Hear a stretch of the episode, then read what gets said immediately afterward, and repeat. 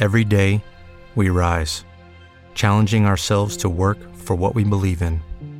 At U.S. Border Patrol, protecting our borders is more than a job, it's a calling. Agents answer the call, working together to keep our country and communities safe.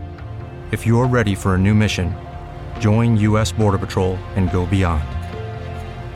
Learn more at cbp.gov/careers. Blog Talk Radio. Ready, set, hut, hut. Welcome to the Couch Potato Sports Show, your internet radio home for all sports news and talk. Join Sonny Clark, the hardest working man in sports radio, and the best co-host anyone can ask for, Cuervo. We cover it all from NFL, NBA, MLB, NHL, as well as indoor football and high school sports. So let's do this. Here's Sonny Clark.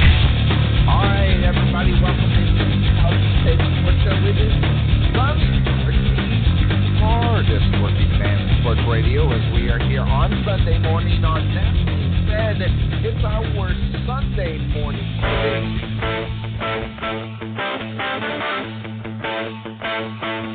As we get ready to talk all the sports that are going on right now in the NFL, an important day because lots of games that are being covered here today are right here in their own divisions. A lot of division games today. Some good stuff going on here today. That having been said, Sonny Clark is going to make an admission, especially to his Lokes. I was wrong. Man, I have a hard time saying this. I was wrong.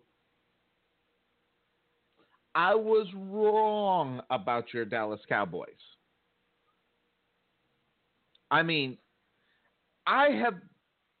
It's not necessarily that I am a Dallas Cowboy hater, and I want people to understand that.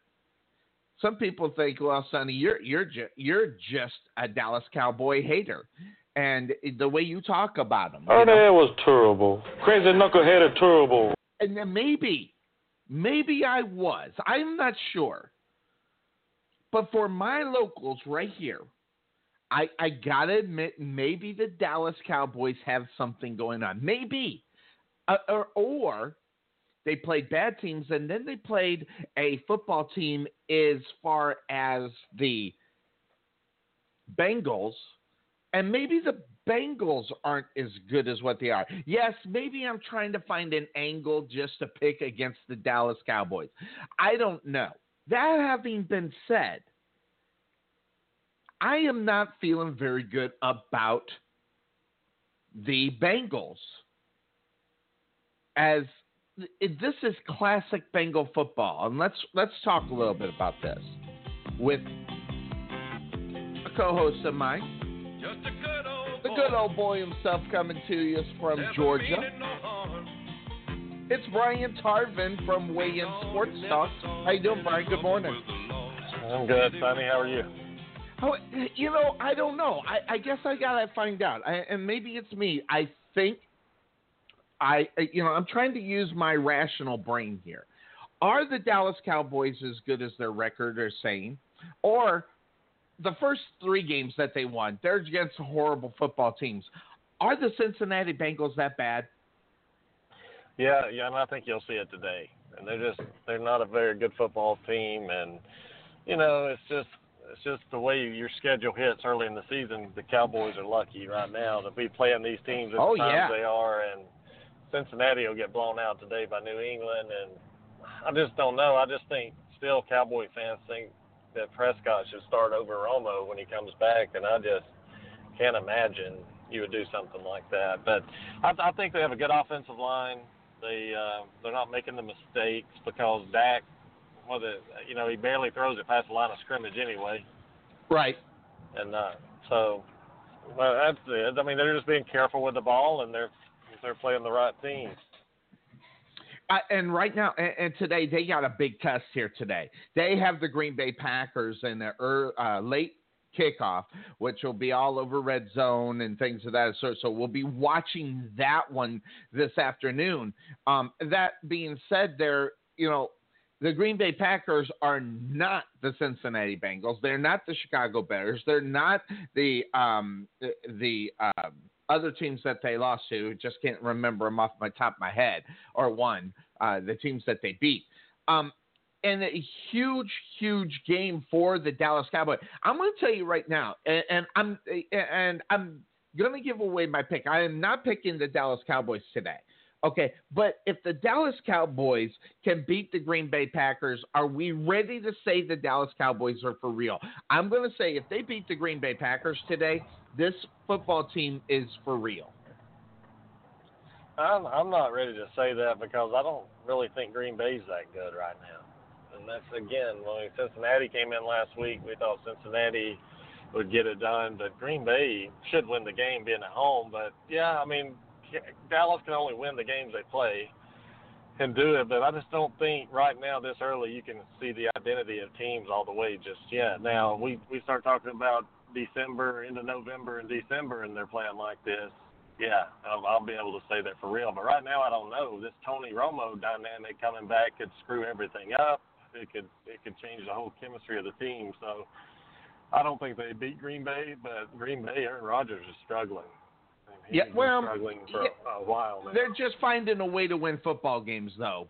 Yeah, you know, I in that that's the that's the moxie of a football team is when you have the guy such as Aaron Rodgers, and maybe Aaron Rodgers isn't being the guy, but you still figure out a way to get the victory as the Green Bay Packers. They're three and one.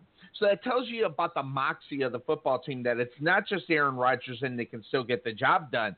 Um, and when you look at the offensive juggernaut that is the Dallas Cowboys offense, and I say that facetiously, obviously, because like you said, Dak Prescott is not going deep down the field all the time.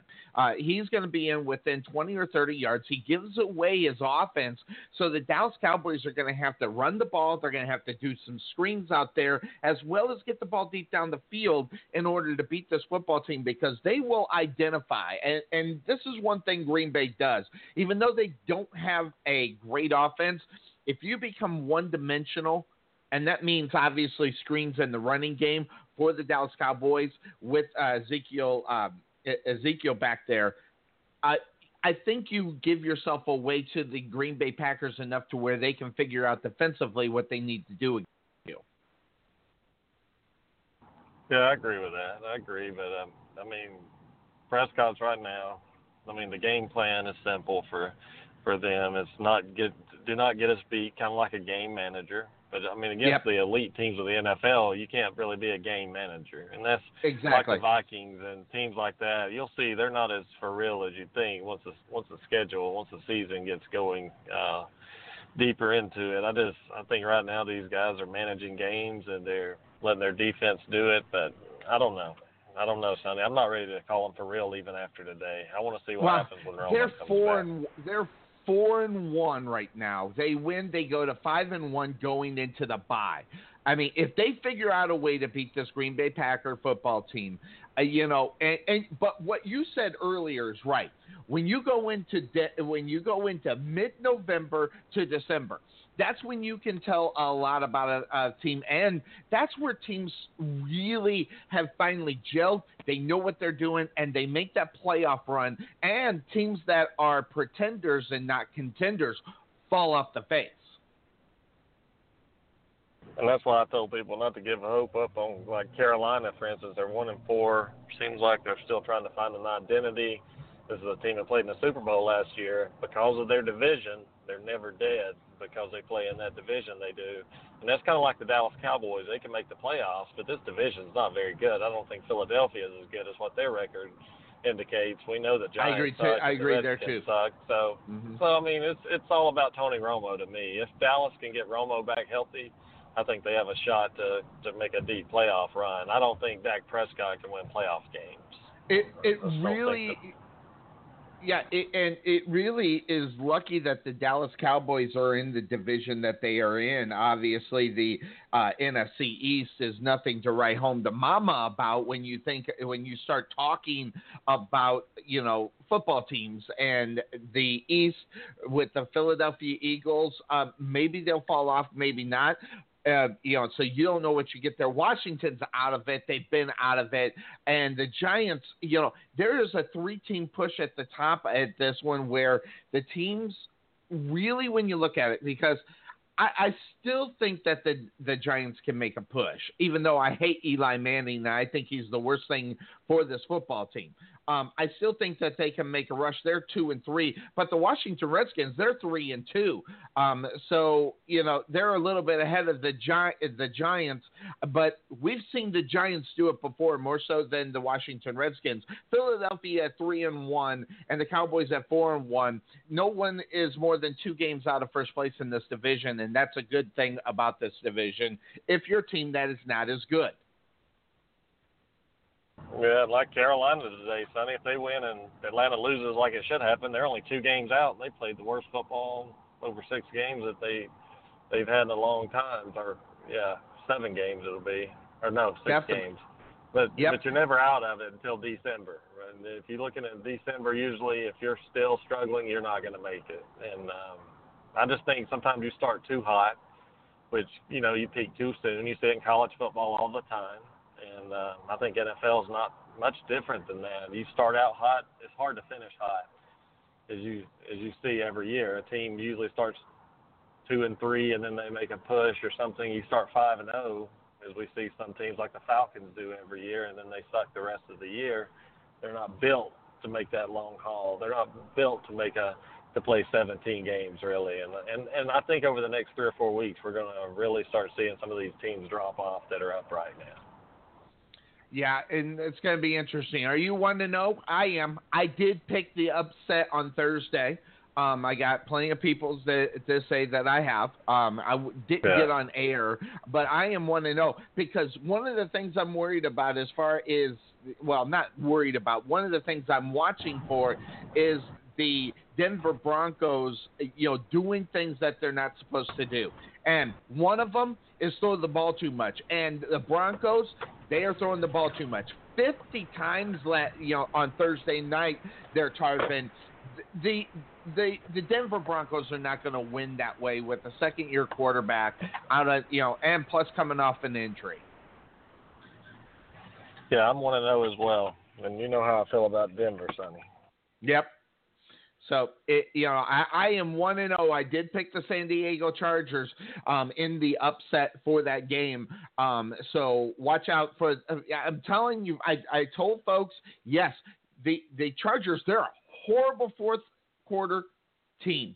However, if they figure that out over the next three or four weeks, they can make a fight in that division over in the AFC uh, West. So, really interesting stuff there. Let's do this then as we go ahead. And we just lost uh, Tarvin.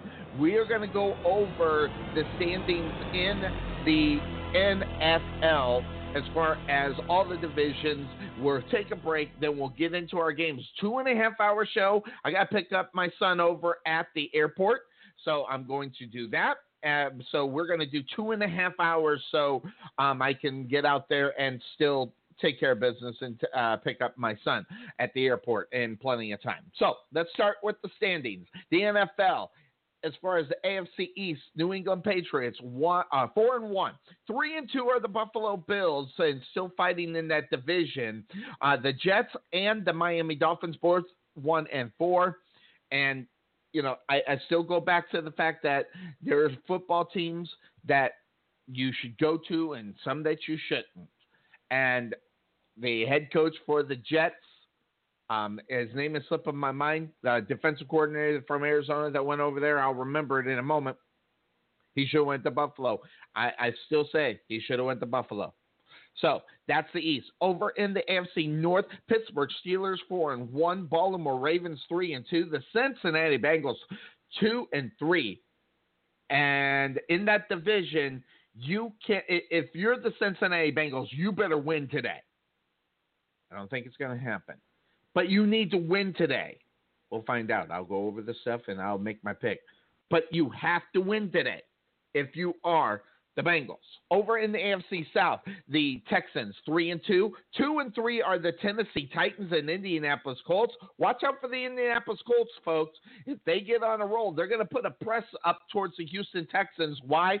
Because that's not a consistent football team over there, and our counterpart on the west side here in Texas being the Houston Texans, and uh, the Jacksonville Jaguars one and three no big no big surprise to me. Although they got their victory going into the bye week, so that was good for them.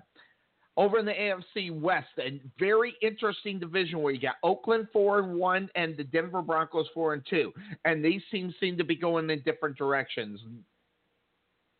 As the Denver Broncos already lost this week, but they are on the downslope. When you look at the Oakland Raiders, they're on the up slope at four and one. Two and two are the Kansas City Chiefs, San Diego Chargers, two and four. Over in the NFC, let's start with the NFC North. The Minnesota Vikings, five and zero, amazing football team. Now that is a football team that has overcome uh, injuries and still get the job done. Zimmer right now should be the coach of the year without question. There's not a better coach that's doing a better job with what he has, and they're sitting at five and zero. They don't have their starting quarterback. They have lots of losses on the defensive side of the ball. You lose AP. You got to be in the talk for coach of the year when you're 5 and 0. The Packers are 3 and 1, an important game for them today, especially within this division to get this win. The Detroit and uh, even though the Cowboys are not in their division, the Green Bay Packers have to keep up. If they don't, they're in a bad state. And then the Lions two and three, and the Chicago Bears they're just horrible at one and four. The AFC South, the Atlanta Falcons four and one. Now this was a game last week. I picked. I knew something was up in this game. And Atlanta, good football team right now. Right now. Right now. They've won four in a row. Tampa Bay Buccaneers. I picked them last week in the upset. I got that one, two and three. Uh, the New Orleans Saints, one and three, and uh, Carolina Panthers, one and four. Over in the NFC West, this is a stupid division because as bad as the Arizona Cardinals are, they're only one game really out, one and a half if you go by this number. But the Seattle Seahawks, three and one. The Rams, three and two. They're coming down to earth. Arizona Cardinals, they are two and three. And the San Francisco 49ers, one and four. They start Colin Kaepernick, which is what they should have done at the beginning of the season. I don't care about all this nonsense about the, the protests and everything else. He, it, uh, listen, listen, when you have those two guys out there, I don't care what he's putting out there on the practice field. I really don't. Colin Kaepernick is better than Blaine Gabbert, always been better than Blaine Gabbert, even when Colin Kaepernick did not have Jim Harbaugh insert him. It, Colin Kaepernick was a better quarterback sitting on the bench than Blaine Gabbert was. And this is what happens when you try to prove a point. Now you are so far out of this division that you might be a little too late. Although like we said, November and December, big times. Now, in the NFC East, your Dallas Cowboys sitting on top, four game winning streak on the line in Green Bay. Don't be surprised they lose this game and don't come down on Dak Prescott and anybody else in the Dallas Cowboys.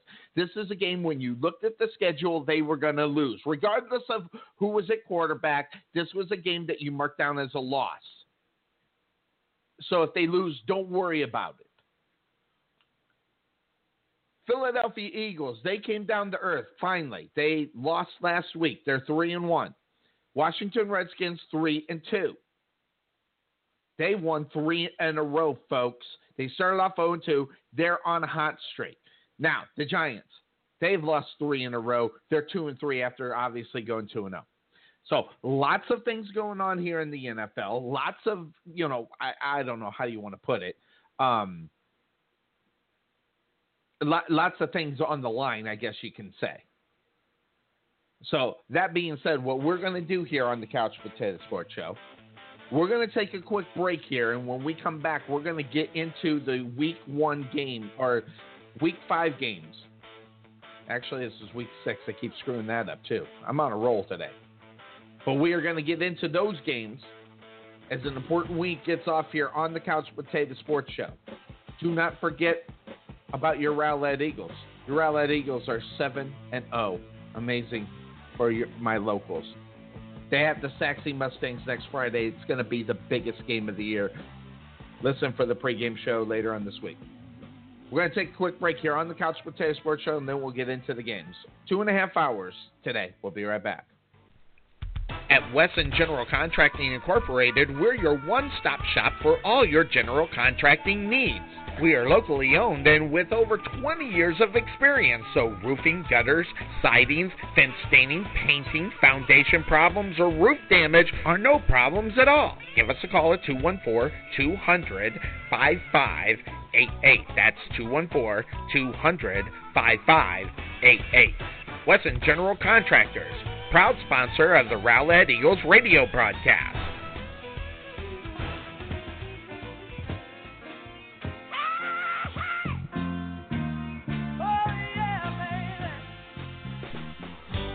It always happens.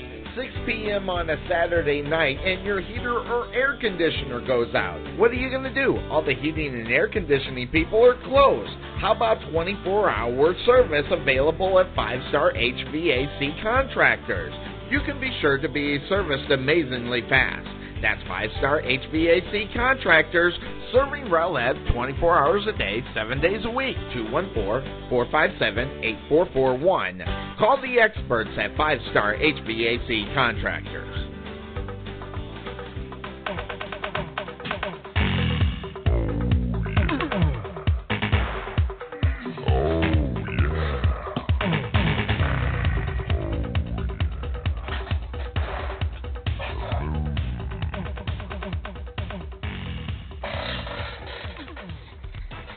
Spirit Outfitters be your home for any of your specialty needs. Spirit Outfitters can do it all. Whether it's screen printing, custom apparel, spirit gifts, or embroidery, Spirit Outfitters has you covered. Need personalized apparel? We can do that.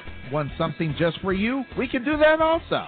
Spirit Outfitters will let your imaginations run wild. Give them a call at 972-412-3440 or visit their showroom at 3538 Lakeview Parkway, Suite 101 in Rowlett. Or check them out on the web as well at thespiritoutfitters.com.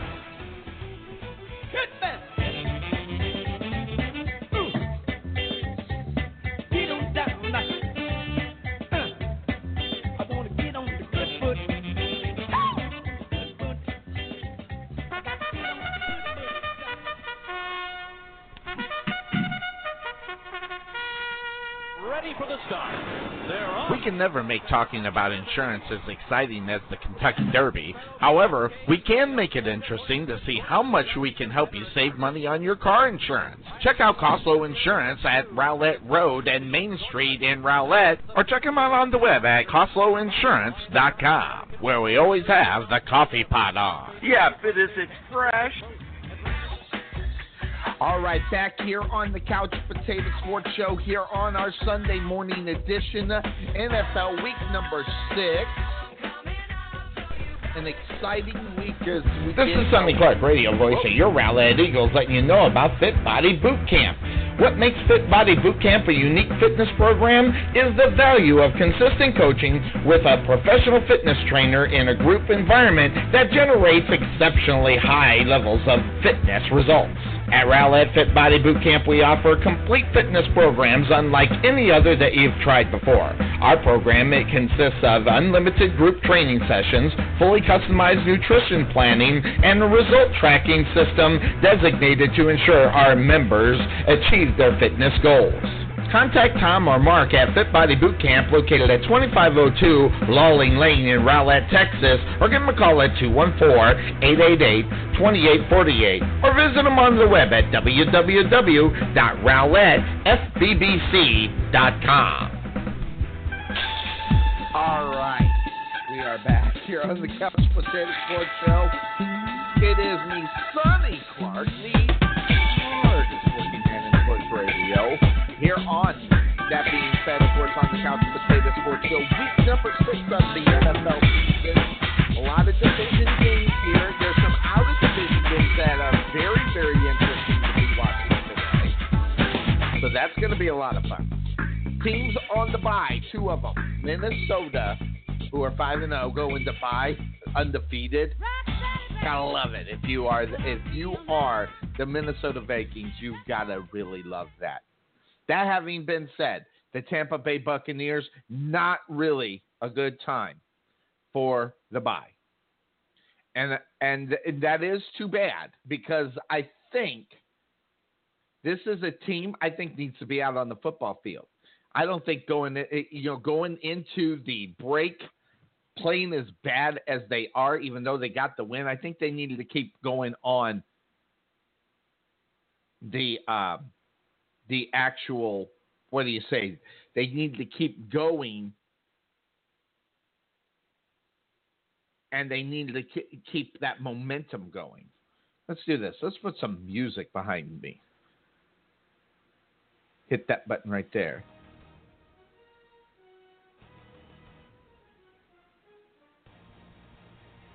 So hopefully,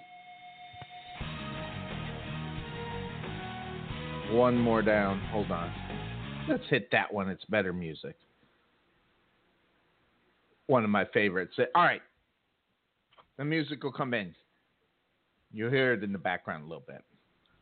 One more click. All right. So let's get into the games this week here. We lost Tarvin. Maybe he'll give us a call back, but we're going to be looking at all the games here up on the slate here in week number six. Let's go to the Baltimore Ravens three and two. You know, if I had a producer, I wouldn't have had to do that. but we do it all. We produce, we direct, we host, we do everything, even the play by play of your Rowlett Eagles on Friday. Don't forget, big rivalry game. Both teams playing so well. And um, so the Rowlett Eagles, this is for my locals, okay? The Rowlett Eagles playing very, very well.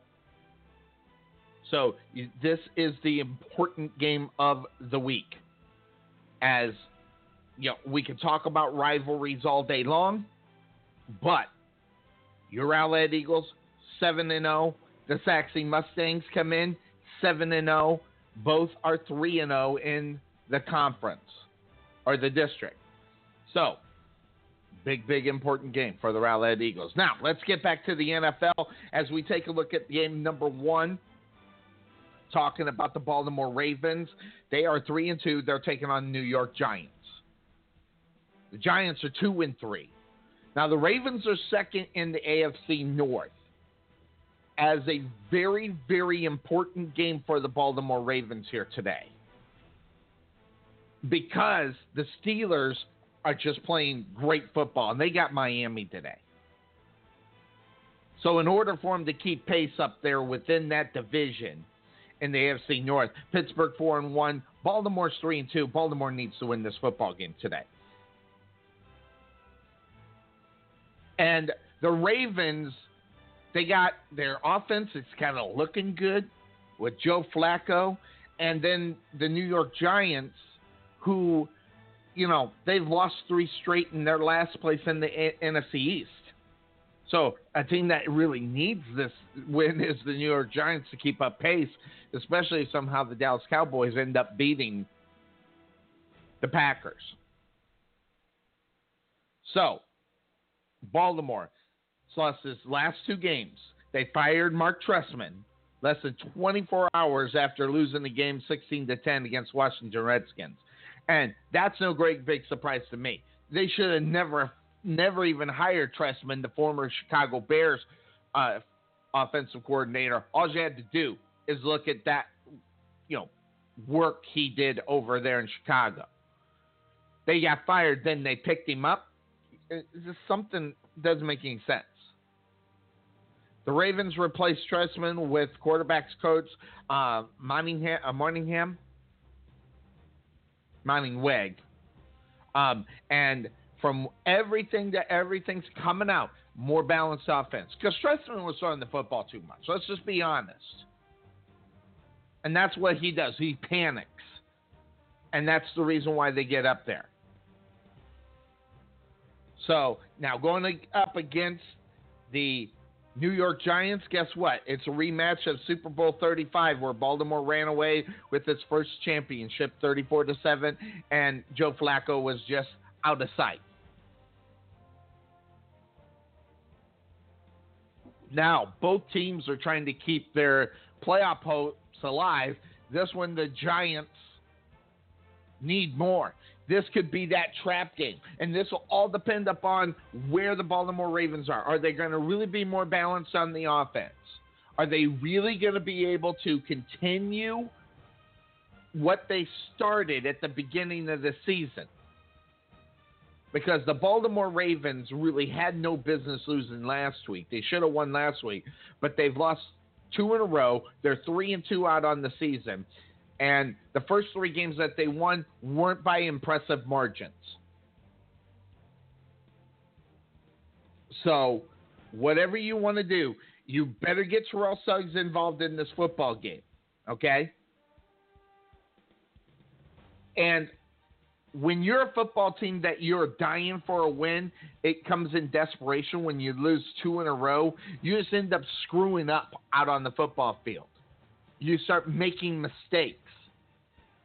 So the Ravens need this win this week, and this could be that. I don't want to call it a trap game, but it could be a game where if they don't watch it, the New York Giants can come and win this game. New York Giants are at home. This is a good football team at home. And Eli Manning has been horrible, especially against the Ravens. He's thrown for 330 yards, two touchdowns, three interceptions in their last three meetings. And this Raven defense and the pass rush, and as bad as Eli Manning is, they're going to try to force him out of the pocket to where Eli Manning is not good on on the run, and he's going to make mistakes out there, and that's what they're going to try to do. And the offensive line for the Giants have not been great. You're not scoring a lot of points on the Ravens. So that means Joe Flacco needs to figure out a way to get the job done. So, and right now, when you look up front, they they stopped the run. So now it's all about Eli Manning and company. So will Eli Manning be shades, you know, a shadow of his brother, or will he be a complete opposite, no shadow, being the no talent hack that he is. Yeah, folks, I said it. Eli Manning is not a good quarterback. He's never been a good quarterback. And I'm going to steal a line from Skip Bayless as Eli Manning is Kirk Cousins with two lucky Super Bowls, and you can sit there and tell me all day long about how great he is, but he isn't. The Giants have the league's 15th ranked offense and cannot get the ball to their biggest playmaker, Odell Beckham. Jimmy Smith is going to be on him. So what's Jimmy Smith going to do? He's going to push him around. He's going to get up underneath the skin. Just like everybody else can do. and it's easy pickings for him. And while it's easy pickings for him, Jim Harbaugh better figure out a way to get that under uh, get get underneath his skin, so they can take away one of the main parts. You're not going to run on this team, so since you're not going to run on the Ravens, that means they put it in the hands of Eli. And folks, too many times. Eli Manning will show, throw the ball 40, 42 to 47 times today, and that'll be the that will be the downfall for this football team. On the other hand, Joe Flacco, the the offense, they're trying to get back to where they were early in the season. But they better get the ball on the quick slants. They better get them on the screen, get the yards, and don't put this thing completely in the arm of Joe Flacco. Because right now, Baltimore, they have the league's 18th overall offense and averaging 18 points a game. And folks, I don't think that's going to do it today. Because Eli Manning will be throwing the ball, he might get three touchdowns. Three touchdowns equals 21 points. If the Baltimore Ravens figure out a way to put up more than 21 points on this football team, they win the game. Flacco's thrown more passes than any other quarterback in the NFL. The reason why they fired Trestman, and that is because they don't have a balanced offense. Same thing if you look at the Dallas Cowboys. It, Dak Prescott, he's been handling the ball and been, it, really in reality doing a 50 50. Usually it's 45 55 either way. So Joe Flacco, he better get this football team up on because you're going to have to score 21. 18.8 is not enough in this game because Eli Manning will figure out a way to get the ball in the end zone at least three times there today. The Ravens got to be better.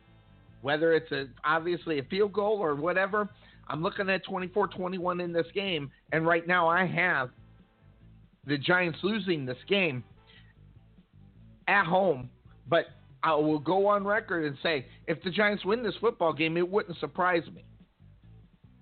So Ben McAdoo is going to have to, you know, figure out how to maintain all the pressure that is on this team in order to get a win against Baltimore today. And I just don't think they got the guns to do it. Rashad Jennings, he's got a thumb. I don't know. He's coming back. Is he ready to go? I don't know.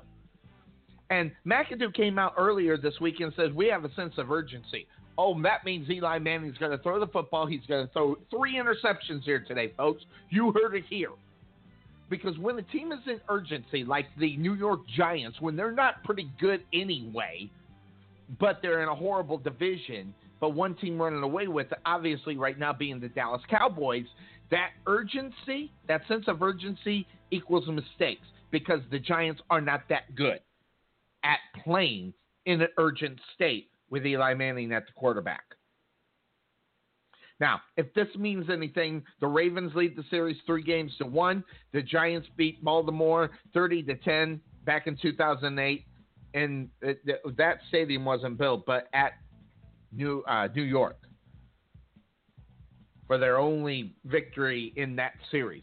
So, depending on what you believe, depending on what you think about history, history tells you the Ravens are going to win this game, even though last game they won at home. I, I just don't trust Eli, Eli Manning. This guy is not a trustworthy quarterback that you can say, hey, we can depend on this guy to get the job done. And you can say whatever you want about this uh, this football team. Okay, the Giants are not a good football team. I don't think they have a good coach. McAdoo, with all due respect to him, okay, all right, he's an NFL coach. He's gonna he's gonna turn into rah rah coach that never is successful in the NFL. Rah rah coaches end up getting fired, and guess what? That's what's gonna happen. So I don't know. It's going to be a tough one today for the Giants in Baltimore. This will be a fun one to watch because you'll see a lot. You'll see a lot of interceptions. You'll see some defensive plays. You might even see some sacks. I just don't see where the Giants even compare right now to Baltimore, especially if they decide to get on that balanced attack on the offensive side of the ball, which is what they are trying to do. That's the reason why they fired Marc Trestman. So I have the Baltimore Ravens getting the victory here today. Next game up on tap. And I, I'm actually going to save this one in case Tarvin calls in. So we'll talk about Carolina and the New Orleans Saints here maybe a little bit later. Let's go to the marquee game of the week, even though I don't think it's very marquee, because I don't think Cincinnati has got it figured out. And they're on the road. They're at Gillette Stadium taking on quite possibly the best team in the NFL, being the New England Patriots. Another great game for the Patriots, Tom Brady, to come back. As we have seen, as far as the Cincinnati Bengals are concerned, they can't win consistently. Two and three out on the season. And in that division, Baltimore's desperate for a win. New England's going to win that division, no problem. So, who's more desperate today? I mean, I'm going to tell you right now, the Patriots could put a kibosh on the Bengals whole season today. And this will be all mental after the game. If Cincinnati comes out on top, if they don't get too excited like they won the Super Bowl and continue with business for the rest of the season, they'll be okay. But if they get pounced today by the Patriots, the mental state of that football team is going to have to be, take a long look at itself because they have been playing horrible football. Andy Dalton losing to the Dallas Cowboys last week at Dak Prescott, that that game should not even have been a thought. That game should have been a win for the Cincinnati Bengals, and they lay an egg. Now they got to go in and try to figure out how to beat the best team in the NFL at Gillette Stadium. So, you know, Brandon LaFell, I you know, I don't know.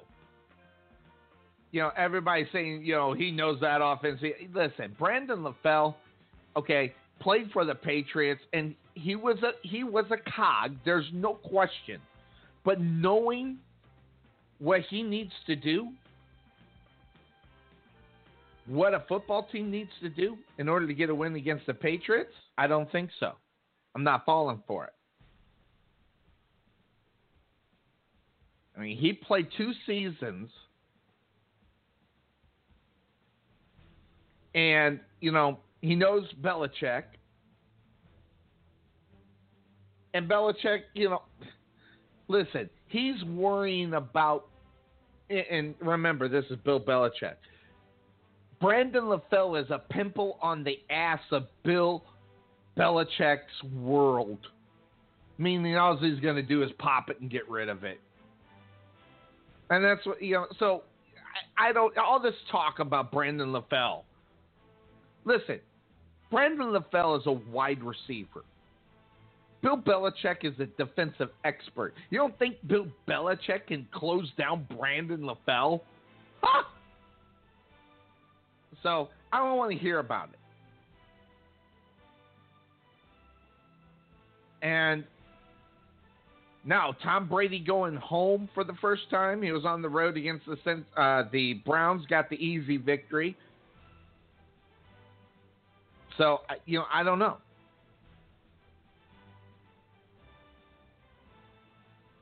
So right now, when you look at this Cincinnati Bengal team, okay, in 2004,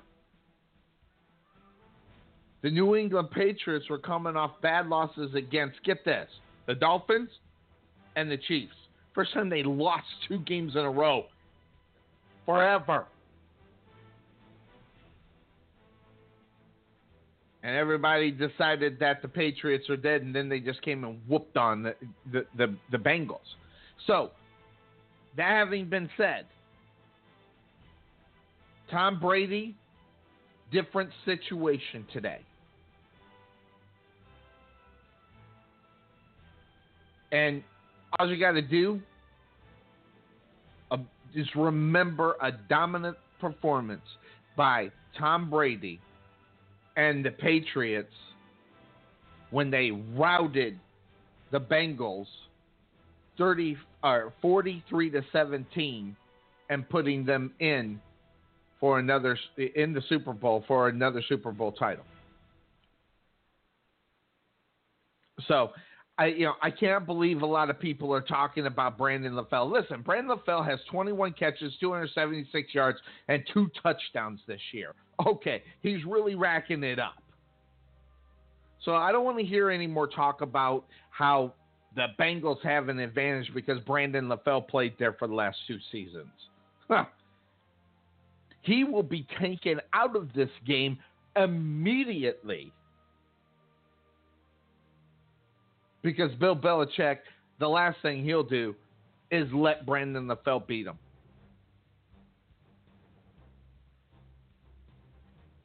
So the Bengals don't expect LaFell to go back to his 2014 form either. If they do, they need to get their heads examined. Because listen, 74 catches, 959 yards back in 2014, seven touchdowns for New England. And listen, when you're getting that production in New England, you, you are making a you're making your presence known. The problem is he plays for the Bengals now.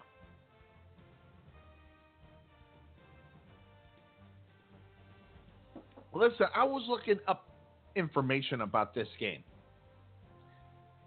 And usually, when there's a lot to talk about, you'll get these long articles and you can read up on them. And I do. I go through and I read articles after articles getting ready for this show. I really do. On Saturday night, I just sit and I just read articles on the NFL, obviously prepping for the show. Folks, there's not a lot out there on this game. Why? Because the Patriots are going to beat the snot out of the Bengals today. Because, main reason, Andy Dalton. Andy Dalton, as much as I like Andy McDalton or Andy Dalton, I love him. I think he is one of if he was on a different team, my gosh, what could he do?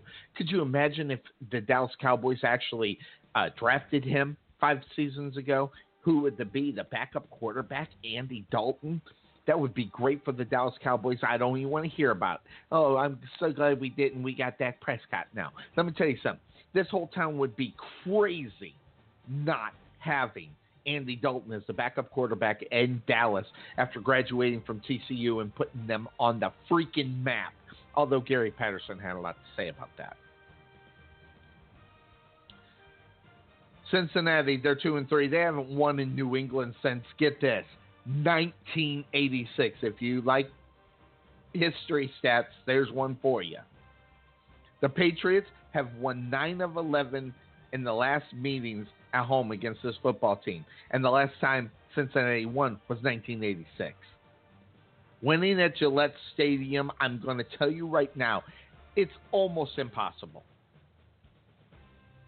But after the loss at Dallas, the Bengals have got to come out and respond and make themselves known, especially in that division. If they don't, folks, I'm going to tell you, Cincinnati, I had this team going to the Super Bowl. Mark that. No, mark that. I had them losing, obviously, to the Patriots because the Patriots are going to win the Super Bowl. Um, so I had them in the AFC Championship game. They're not even going to make the playoffs at this round, and they're going to lose today. And if you are the Patriots, you use this game to get Tom Brady up to speed now. Because anything that it, because when you look at the Patriots, and the Patriots obviously are the cat's meow in the NFL. I know there are teams 5 and 0, 4 and 1 out there, but I'm sorry. The New England Patriots, they are the football team. They are the team that is going to be set. They don't get the bye until week number 9. So, but this game right here will set this football team, the Patriots, up for a slobber knocker that's going to happen in Pittsburgh next week. And then it doesn't get much easier as the Patriots go back up on the road again and play the Buffalo Bills for the second time. And they got to figure out how to get the victory there because they lost in Gillette Stadium against the Buffalo Bills. So the Patriots need this game. The Patriots need to get Tom Brady up to speed to get ready for the Pittsburgh Steelers because that's a totally different football team out there. The Patriots are averaging 22.8 points a game. They're averaging, and, and that's 17th in the NFL. Okay, they're still 4 and 1. 377.2 yards. That's seventh best in the NFL. Their passing is 14th best in the NFL with 249, but that could all change. Rushing, they're fourth, 128. Ah, do you think they depended on the rushing game a little bit without Tom Brady? I mean, losing quarterback after quarterback after quarterback after quarterback. Of course. So big time stuff there. And, by the way, and, and, Tom Brady is so focused, he, he doesn't even want to talk about locker room talk from from Donald Trump. He don't care. Why should he? And so you look out for that. I mean, Brady, Brady, 403 yards, three touchdowns in his return game against a horrible Cleveland football team. You expected that, and it's the way it should be. But looking at the the Bengals, okay, the Bengals are scoring 18 points a game as well. Okay, 18.4. I mean, when you look at the numbers, the Patriots should win this game just by what's going on on the offensive side of the ball.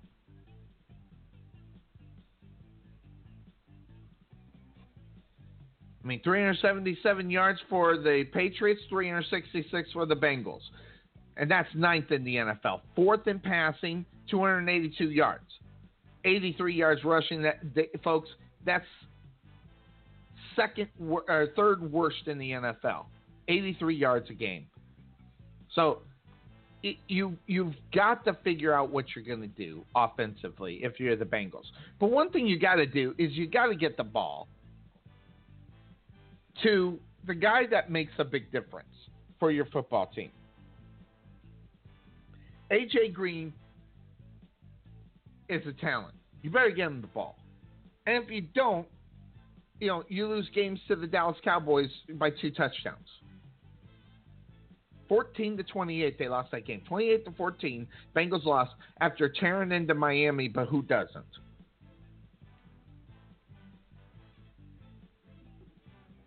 So, Eifert's, uh, uh, uh, the the um, tight end, he's not going to be in for the game. He's been ruled out, and, and um, Dez is questionable. He might get into this game. Who knows? But an interesting week here for a football team that has got to move on. Now, let's head into. I, by the way, I have New England. Next game that's up on board, an 0 5 football team, losers of five games in a row, being your Cleveland Browns, going against the Tennessee Titans, which, by the way, folks, watch out for the Tennessee Titans, okay? And I'm not saying, listen, I'm not going to say they're going to go and do anything wonderful, okay? But they're second in the division. They they won last week, and you know, I I like I said, I, I don't think the Tennessee Titans are anything to write home to mama about, but they're beginning to figure out an identity. They're scoring 18 points a game. That is horrible. third worst in the NFL. They're 14th throwing the ball, or you know, in total yards, 358. Throwing the ball, they're only the worst team in the NFL or again third worst in the in the NFL, 209 yards. But what they're doing is rushing the football. 146 yards on the ground. That's second in the NFL. And the Titans, not a good football team. But if they maintain a running game, obviously with DeMarco Murray, Dallas Cowboy fans know, and others, they're going to be huge for this football team. And a win here is huge for the Tennessee Titans. As if the Houston Texans lose, they're both going to be three and three, and the Indianapolis Colts are knocking on the door. If they win, they'll be three and three. So interesting week here for the AFC South. And this game has big time implications on it for the Tennessee Titans.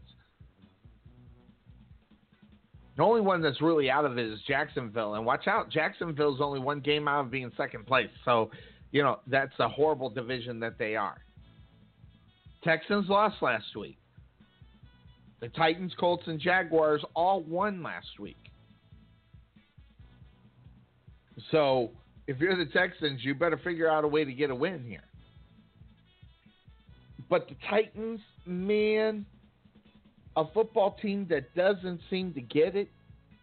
Doesn't seem to, but they they're lucky. Why? Because they get the worst team in the NFL. Okay, second worst to the Chicago Bears. They're averaging 17.4 points a game, only 349 yards a game. 17.4 is 29th in the NFL. They're 20th in total yards at 349. They're 26th in passing yards, but they're fifth in rushing. So, you know, I don't know. Hue Jackson, I like. But here's what I do like Cody Kessler. I've seen this guy up close and personal. I saw him at the skills challenge that they had over the holiday season over at Cowboy Stadium, AT&T Stadium. I saw this guy up close and personal. He's big, he's strong. And if the Browns are smart, they keep him in there for the rest of the year. Listen, the Browns, they know they're 0 5. They're out of it already. They're done. I mean, grab a fork. I mean, they would have to go on a winning streak, sort of like the Carolina Panthers winning the eight in a row in order for them to make the playoffs. It's just not going to happen. So keep Cody Kessler in there.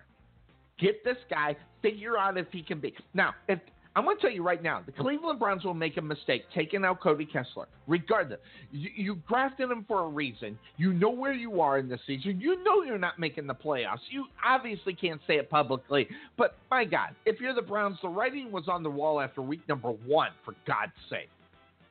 So don't screw around and get Cody Kessler in there and let him play.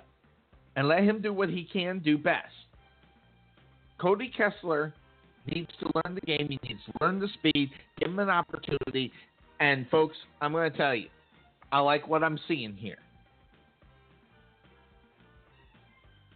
I mean, I can go all over the stats and everything else in this game. I, I just, you know, the Browns are so bad. The Tennessee Titans are so good. But folks, I'm gonna I'm gonna put it on the line here today. This is gonna be a very close game. I mean, I'm talking about within one point. Cody Kessler is to keep him in the game. Browns to lose today. Titans, they're to win. There are two different directions. But Cody Kessler is to keep him in this football game. Terrelle Pryor has played well at the wide receiver position. There's a lot of stuff going on for this football team as they move forward. And Cleveland has played five quarterbacks since the opening week. Robert Griffin, out for the year, shoulder. Josh McCown, gone, shoulder. Just resumed practicing this week. Cody Kessler, he was knocked out last week. And then the waiver wire Charlie Whitehurst out with a knee, was released after the injury settlement on Tuesday. But Cody Kessler is going to get the start. Notice how they're not even putting Terrelle Pryor in there, a guy that played the quarterback position. So, depending on Cody Kessler and his ribs in his chest, he should get the start this week. That's another problem. That's why they don't. But I think Cody Kessler is going to keep this game close if he starts. And, and I'm going to tell you right now, there's a, Brandon Doughty, okay, is on, on the freaking practice squad for the Miami Dolphins. Something to look at, I guess. Now, here is our game. I'm going to save for later in case Mike Cuervo gives me a call back. Okay, we're not going to talk about right now the Chicago Bears taking on the Jacksonville Jaguars. This is that team rivalry, or I'm sorry, host rivalry game. Jacksonville Jaguars and the Chicago Bears. My Jaguars against the Bears. We're not going to talk about that until Cuervo calls in. He if he does, it's usually towards the end of the uh, hour, or hopefully he will get in there. And I'm sending him out a message that we're going to only be on t- until 10:30 because I got to go pick up my son at the airport. So then we'll jump back into the Carolina Panthers. They're one and four. And I lost my music. Someone needed to tell me, Sonny, you lost your music. So, Carolina Panthers, one and four, taking on New Orleans Saints. Big time game here today. For both within this division. What's going to happen? As a matter of fact, I shouldn't do that. I should go ahead because we need to go into a break. All right, so we'll do that. We're going to go into a break here on the Couch Potato Sports Show. When we come back, we will talk about Carolina and the Saints. We'll do that after the break here on the Couch Potato Sports Show. And that being said, we'll be right back. In 1998, Scooters Coffee was born. Co founders Don and Linda Eccles began their amazing journey when they opened up their first drive through coffee house in Bellevue, Nebraska. Their motto is Amazing People Serving Amazing Drinks Amazingly Fast. Scooters only roast from the top 10% specialty coffee beans in the world, and their specialty, the Caramelicious. If you're new to Scooters, you can't go wrong with ordering this rich velvety caramel gem.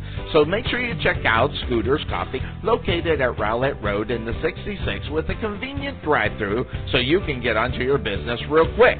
That's Scooters Coffee, located in Rowlett.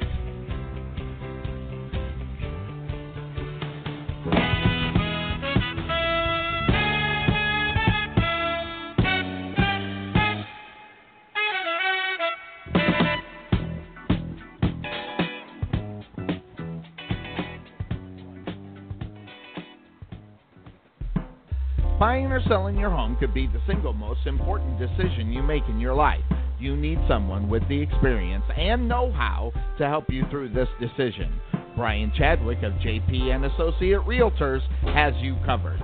Knowing the specifics of the Rowlett and Rockwall area is his specialty.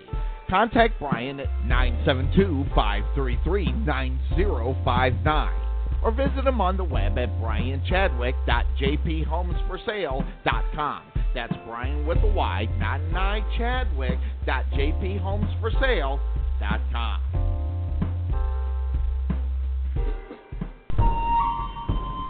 At Chang Lee Taekwondo, learn the art of self-defense, discipline, respect, physical development, and mental focus. Become the best that you can be. At Chang Lee Taekwondo, we offer an after-school program, fitness kickboxing, birthday parties, summer camp, and homeschool classes. Check out our one-year anniversary special. Two weeks and a free uniform for $19.99. That's right, $19.99 gets you two weeks and the free uniform. Check out Chang Lee's at 469-506-4483 or visit them on the web at mychanglees.com. This is Sonny Clark, radio voice of your Rowlett Eagles, letting you know about the Mitchell Law Firm. Looking for a bankruptcy attorney in Rowlett? Talk directly to your bankruptcy attorney, not their paralegal. Get a personal touch directly from Greg Mitchell. The Mitchell Law Firm handles a wide variety of bankruptcy related matters, including litigation arising out of bankruptcy matters in state as well as federal court. We represent both individual and small business debtors in Chapter 7, Chapter 11, and Chapter 13 bankruptcies. For more information, come in contact with Greg Mitchell at 972-463-8417. That's 972-463-8417 or visit him on the web at www.mitchellps.com.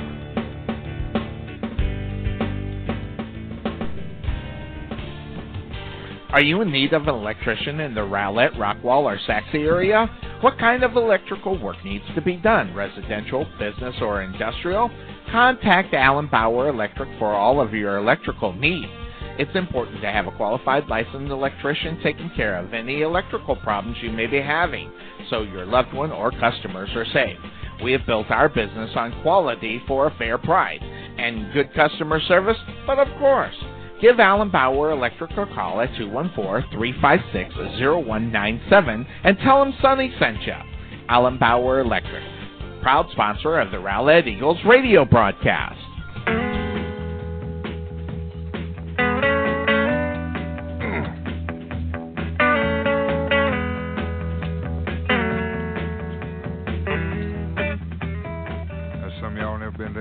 Too much. I'm going to tell you a little bit about this. So, John. We are back here on the Couch Potato Sports Show. It's me, Sonny Clark, the hardest working man in sports radio. As we are here, we're going to wait on the Jaguar game and wait for my co host as we were duking it out this week. Although I am a Bears fan, I am a Jaguar fan first. That's my team. I call the Jaguar my team. But I'm a Bears fan, so, but I, I it's going to be a good duke out. It's going to be a lot of fun to talk about.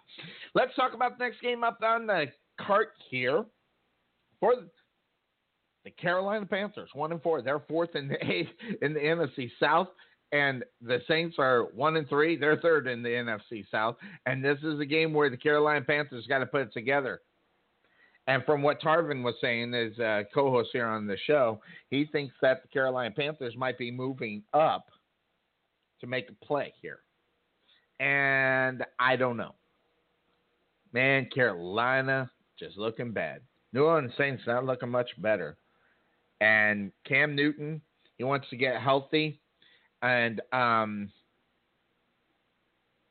this is going to be interesting. He gets a New Orleans Saints defense that is god awful. And Newton sat out last week after that 17 to 14 loss to the Bucks last week, the Buccaneers.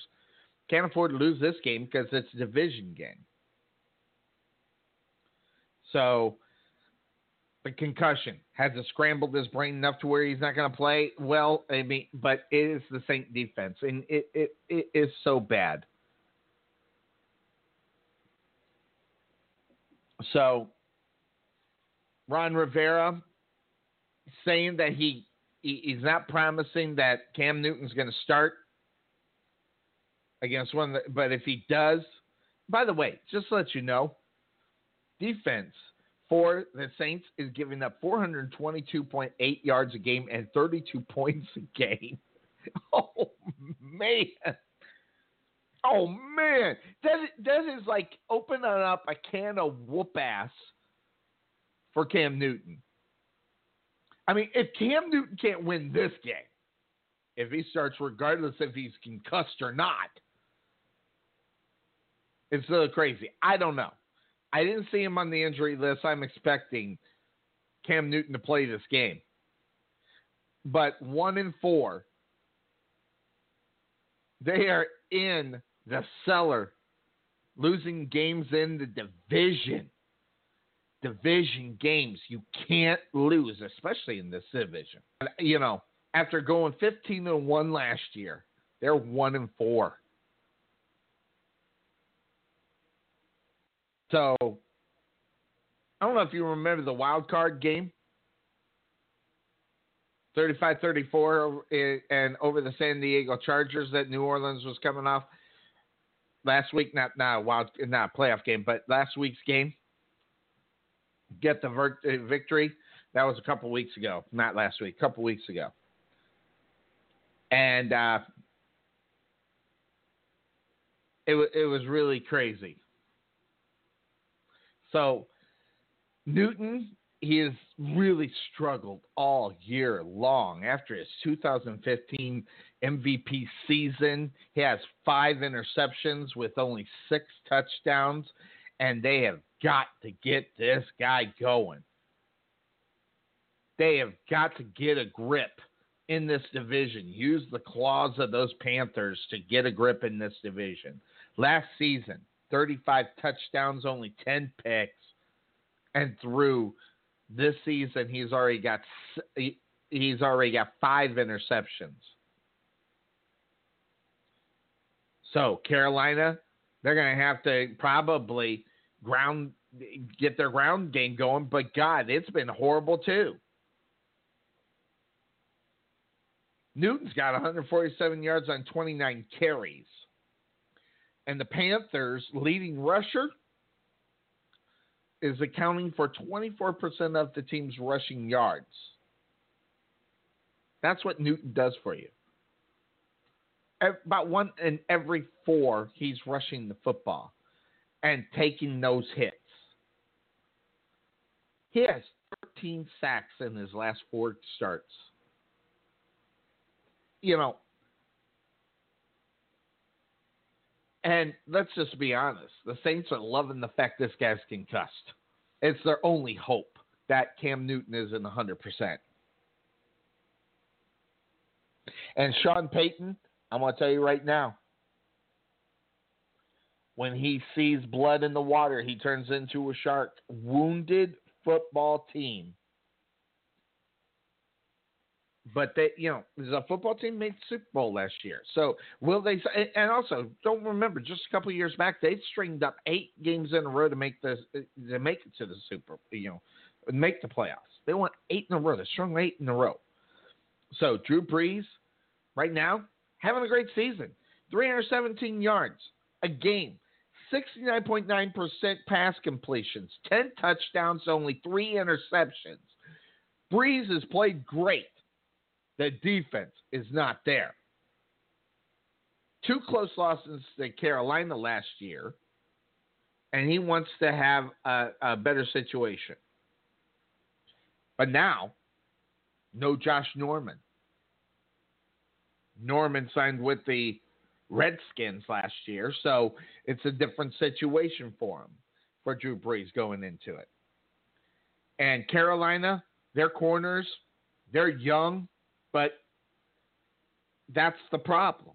They're young, they're inexperienced. Bradberry and Worley, they're embarrassed. Again, Julio Jones, 12 catches, 300 yards. They need to bounce back a little bit more than the loss against Tampa Bay last week. But you're going to have to, you, you still got to deal with Drew Brees. If you're dealing with Drew Brees, you're still dealing with the top five quarterback in the NFL, at least top 10, maybe six or seven. So, but he's still a top 10 quarterback in the NFL, and he is going to shred this defense.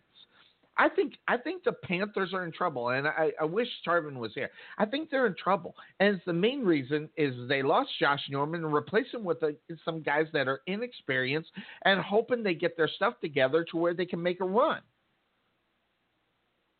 And if they don't stay focused, those young players, if they don't realize where they're supposed to be, that they don't real, this is not college football where you got you're playing team players that are not even in the NFL. So you, you got NFL caliber players that you're playing against. You've got to be better than what they are. And Luke, I'm going to tell you right now, Luke Kuechly, I'm telling you, Luke Kuechly, he better come up and play big. And I just don't know if they are going to be able to get it done today. It, it may be a mild upset. I don't know. If you go by records and standings, they both suck. So really, you know, I could have pulled out the old trusty couch potato quarter and flipped it, but I don't need to. I don't see anything on the defensive side of the ball for the Saints at all. So what's worse? I don't know.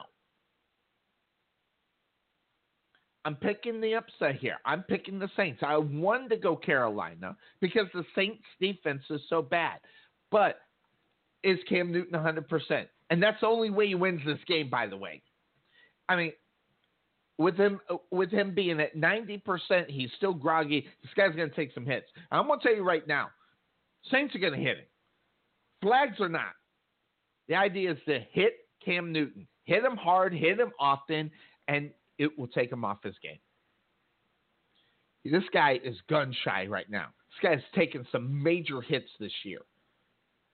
And there's a lot of things going on for him. I just don't see it happening. So I'm going to go ahead. I'm taking the Saints in this game. So on to the next game where the 3 and 2 LA Rams, surprising LA Rams, without question, Rams are three and two.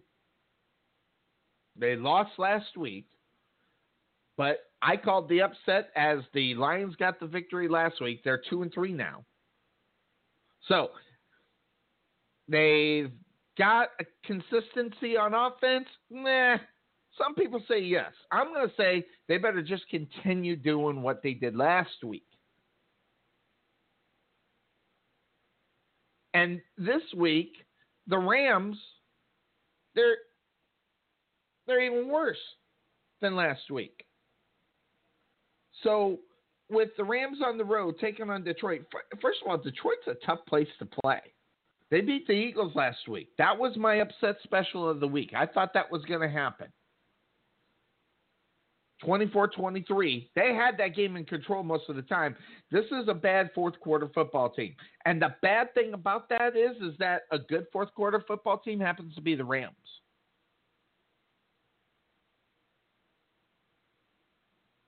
And listen, last Sunday, they only and I'm talking about the Lions. They gained only 45 yards in the second half of that football game. You want to talk a bad fourth quarter football team, that's the Detroit Lions. We thought the Chargers were bad. The, eh, the, the Lions are the NFC match, the mirror. So the Detroit's offense failed to produce a touchdown against the Chicago Bears, against that injury defense you know, I don't know. And whether or not Matthew Stafford can do what he did in the first half of that game last week against the Eagles, should he get the opportunity to throw like crazy, the defense needs to definitely pick it up because the Detroit's offense – has got to be able to find the open man. Now, Stafford did throw three first half touchdown passes against the Eagles, but don't forget that the Rams held the Detroit offense to two scores in the 21 14 loss last year. But different defense, but the defense is still good. So this is a fourth quarter game, guys. This one's going to come right down to the fourth quarter, and I don't know who's the better offense. I really don't. You would think it's Matthew Stafford, and I'm just for for better better terms. This team's at home, so you, you got to look at it. The Rams are going to be all over Matthew Stafford. Okay, they rushed the passer so well. They got guys that they can get up field as well. So everybody knows when you look at the defense, you got Aaron Donald back there. Okay, he's an inside rusher. He this guy gives people headaches, nightmares all the time. But out on the edge, you you, you just got to go on and on. You, you just look at these guys; they are good when you when you look at this football team on the edges. And that right there takes away the sideline game. So, you know, I don't know. They're gonna they they went ahead the Lions, okay? They signed Justin Forsett, which is a big surprise to me. And I, I don't know how much he's actually gonna play. But Detroit, they're two and three they hope they get um, their pass rusher back. They need to get to the quarterback in this game. Ansah is supposed to be back. Will he play? I don't know. Three games with an ankle, you know, and it's an ankle. hate those injuries. That high ankle is is a tough, tough injury that takes usually six to eight weeks in reality. And the Lions defense is going to be out without their defensive tackle Ngata. He still has a shoulder injury. So the Rams are three and two. They had a three-game winning streak, you know, snap last week. Buffalo Bills beat them 30 to 19. Case Keenum threw for 271 yards, but he did throw two interceptions. So the Rams, they also failed to convert on a fake punt at the 25 yard line while trailing by four late in the game. And that set up the Buffalo Bills to get that game winning touchdown. That was a stupid play. Cost them the game. I, I, I believe that. It may have cost them the game. And we could be talking about the Rams being a little bit better and one game better than their record indicates. I mean, the Rams are three and two. They should be four and one. But Jeff Fisher, I'm sorry, this guy doesn't impress me at all.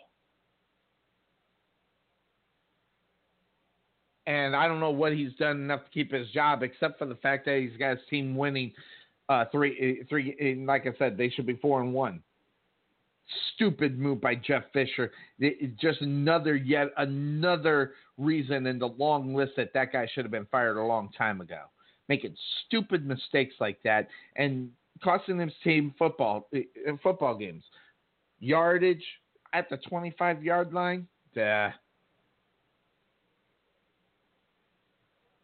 So, you know, the Rams 365 yards last week. The Bills only got 305. That 60 yards makes a big difference.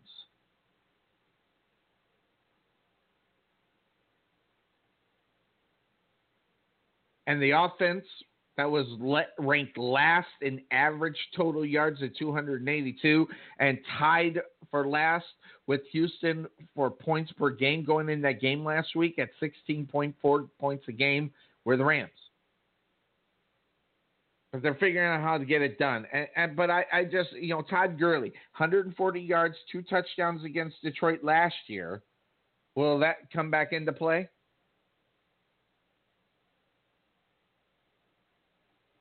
And I think he could have probably got more. That's how good Gurley is. But that's how bad the Detroit Lions defense was last year. Los Angeles Rams defense took a big hit against Buffalo, okay? I think it was Johnson, that ankle injury sidelined him for this week's game. So they are not going to get Trumaine Johnson out on the football field for the Rams. He did return a pick six against Matthew Stafford last year. But Troy Hill is going to be his replacement. And listen, yeah, he's just not the same guy. And then they go ahead and get Dwayne uh, Gratz from Jacksonville after they cut him. Their their depth is going to be huge there, it, and it's not as good as it used to be. Corner is going to be tough. And I look at this game, everything telling me right now the Rams should win this game. And so I'm going against that. But remember, the Lions are at home. The Lions have Matthew Stafford at quarterback. This should be a football team that makes plays. This should be a football team that gets out there at home and can take it to against. Listen, the the Rams are they're, they're mediocre at best. Now the Lions aren't any better,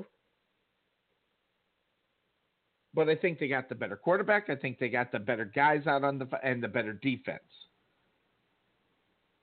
I think Stafford can go ahead and shred this defense because of the corner situation. And if he doesn't take advantage of it, I don't know what more he needs to do. So I'm going to go ahead and I'm going to take the Lions, and I guess would be considered a mild upset. But I think the Lions are going to get this victory here today. At home, Matthew Stafford, Rams missing key people on the defensive side of the ball. I'm just going to go ahead and I'm going to take the Lions at home. Now, that takes us to this next game a big time NFC East matchup as the Philadelphia Eagles go on the road to take on the Washington Redskins.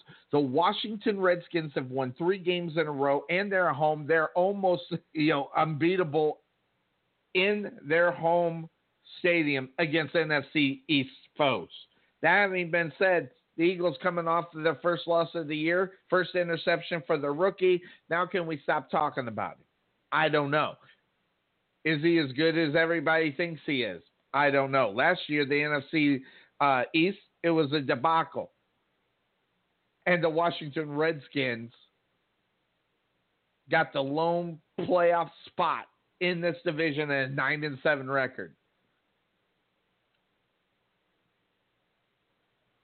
This year, you can say whatever you want. This is the best division in football right now. So, you, except maybe the AFC North, which I think is actually the best. I said one of the best, so I think it's the best as over in the AFC North. So, the first real showdown of the season comes to this game here today. The Eagles on the road. Eagles three and one, Redskins three and two. The winner could find itself tied for first place with the Dallas Cowboys if the Dallas Cowboys lose out on the road, which I think they are. We'll talk about that in a moment. But last year, Washington, they swept Philadelphia, and in the second game, they clinched the NFC East. But that game was in Philadelphia. So interesting situation there. The red right now the Redskins defense they really need to bring pressure all over the place to get to this rookie quarterback. Carson Wentz is a good football player, but the pressure is what makes young quarterbacks make mistakes. Now, Wentz hasn't made a lot of them. Here's the thing. I think Carson Wentz moving around in the pocket is has been huge for this football team. Huge. Doug Pederson leading this Philadelphia Eagles football team and Carson Wentz to a 3 and 1 record right now. And listen, neither I or Cuervo Tarvin thought that this Philadelphia Eagles was going to be anywhere close to where they are right now. If anything, we thought they'd be 1 and 3, not 3 and 1. So if you're the Redskins, you got to depend upon a rookie quarterback to get the job done. Cousins isn't a great quarterback. He is not a good quarterback. Don't fall for the hype. Don't fall for the don't fall for it. Carson Wentz he's got an opportunity to be something big in this league. And one of the things that has helped this football team is the offensive line to help Wentz because they've been getting a lot of pressure, but the offensive line has been holding them back. And they're getting the job done. And then the receivers, when they get that one extra second more,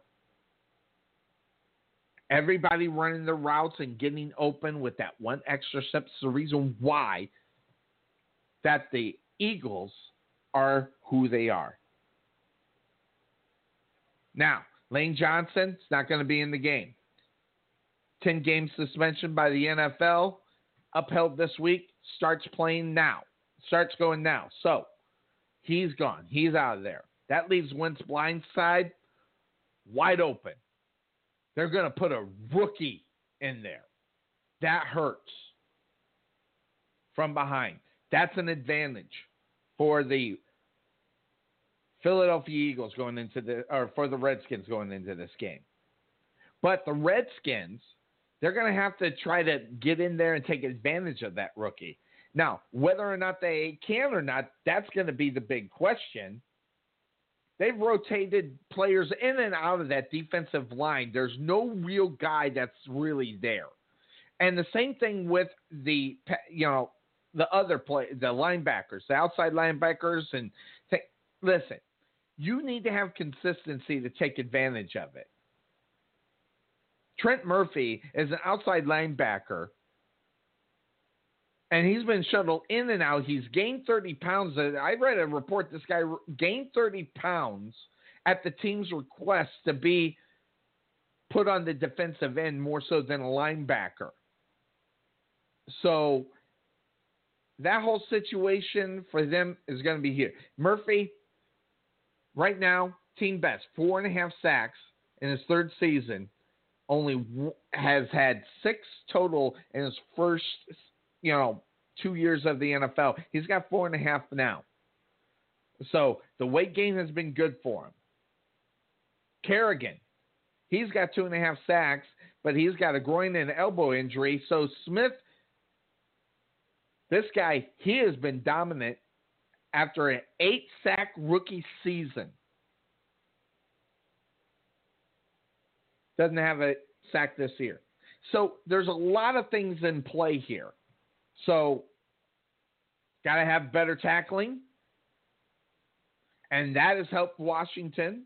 That's how they I think that's how they got the victory against Baltimore. Better tackling last week. If you saw that game, and I will tell you right now, they better make sure they tackle the Washington Redskins because Darren Sproles, I'm going to tell you right now, if you don't tackle Darren Sproles, if you don't get him by the bottom of his feet and you can able trip him up or get a hold of him at the waist, Darren Sproles is going to burn you all day long. So I don't know. Washington, they could be. I don't know. Jordan Reed, he's questionable for the game. Um, he had a suspect, uh, suspected concussion, and that would be a real big loss for Washington. So lots of uh, in up air, you know up in the air stuff. Now the Redskins they need to get wide receiver DeSean Jackson. Oh whoa, remember him? Didn't he play for somebody in green and white? Either way, they need to get the ball to him. He just had four catches in the past two weeks. So you got to be able to get this guy to be able to torch this thing. I, I just don't see it. DeSean Jackson's older than what he is. And, you know, 13 catches, 283 yards, and a touchdown.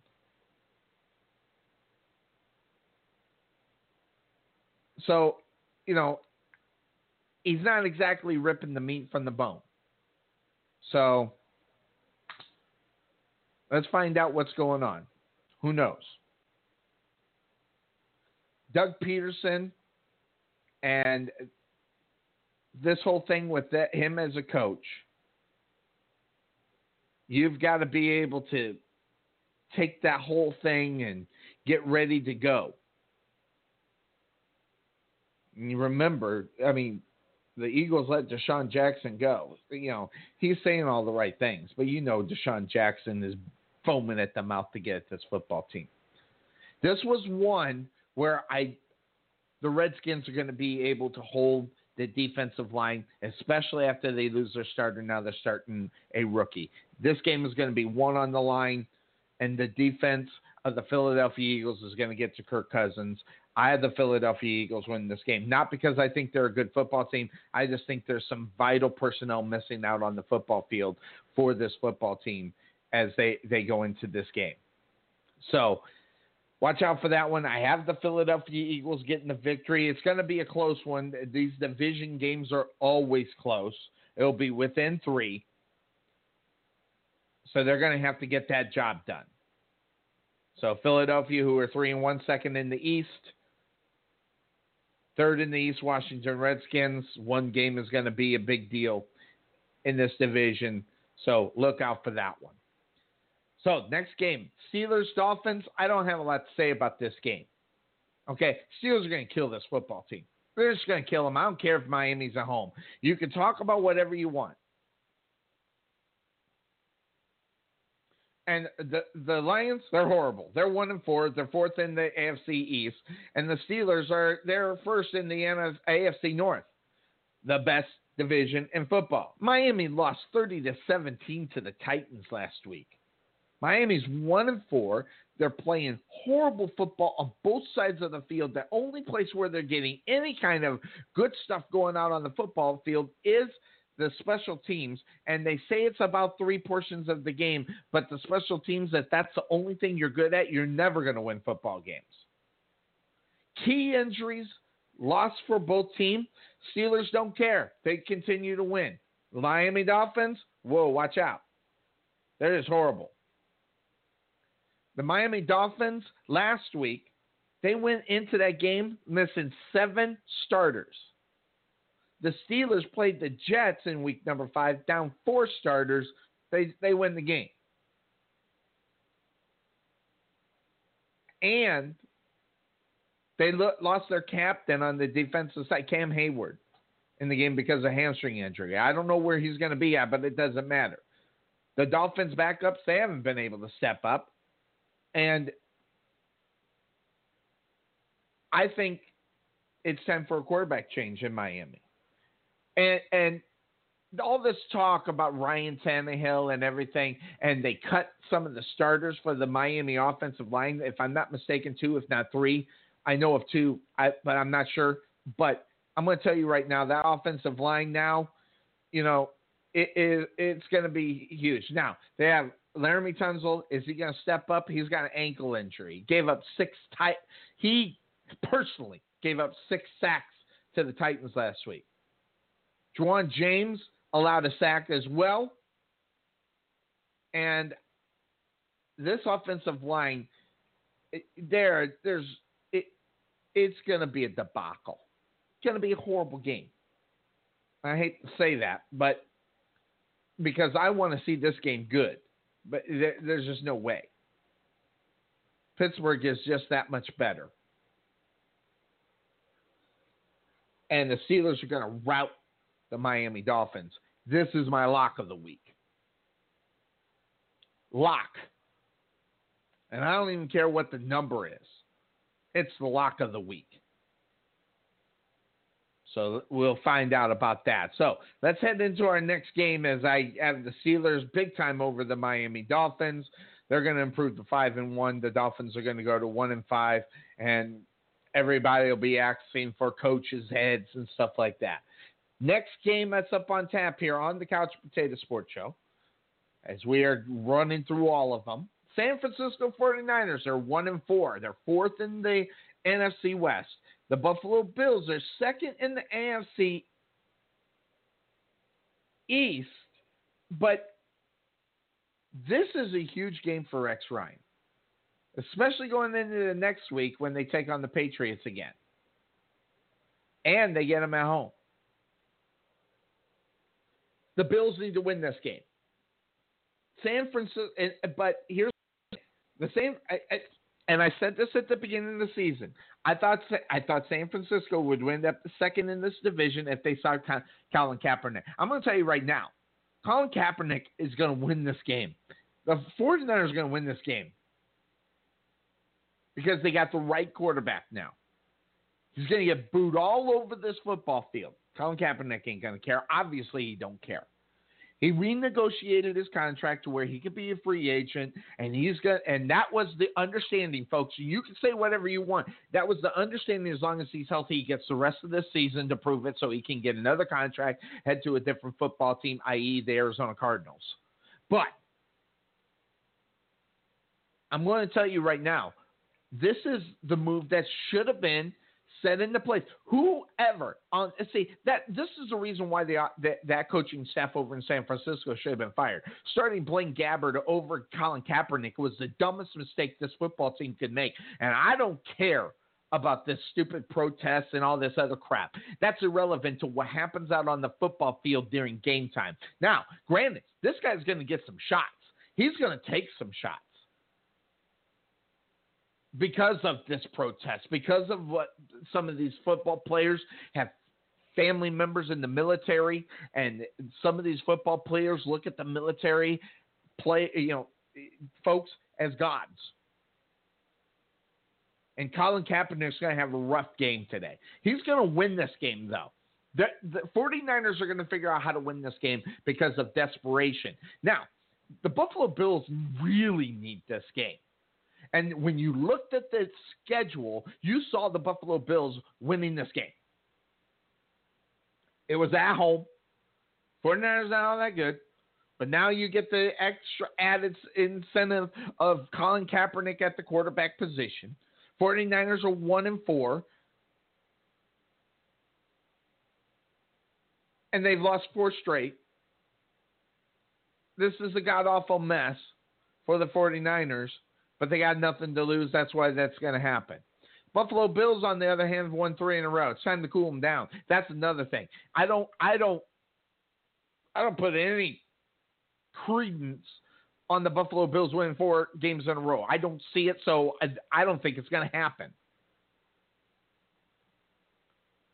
So, yet another game where both the teams are going in opposite direction, but as the Buffalo Bills are going up and playing well and winning games as they won three in a row, they'll drop this one, but and, and still be considered on the upswing. Really, they'll be three and three. But San Francisco, this is what they need. Chip Kelly, this was the right quarterback to run this offense. I'm not saying it's a good offense. I don't want anybody to drop off, but I'm going to tell you, this was the guy that should have been the guy in the first place. Colin Kaepernick was set up for the Chip Kelly offense, and they start Blaine freaking Gabbert. Hey, listen, out of all the people in the world that wanted Blaine Gabbert to be good, is me. As he was the starter for the Jacksonville Jaguar for many years, and he sucked so bad I couldn't even watch this team. But yet the San Francisco 49ers thought this guy was the starter. The biggest stupid thing. I mean, geez, just look at the history. Look at the history. Colin Kaepernick takes teams to playoff games and goes to Super Bowls, but yeah, oh no, Blaine Gabbert's better. I don't care what they're doing. And the only thing I can say is if the management said we don't want this guy starting the first four games, but if this is a coaching decision. Chip Kelly ought to be fired for that stupidity.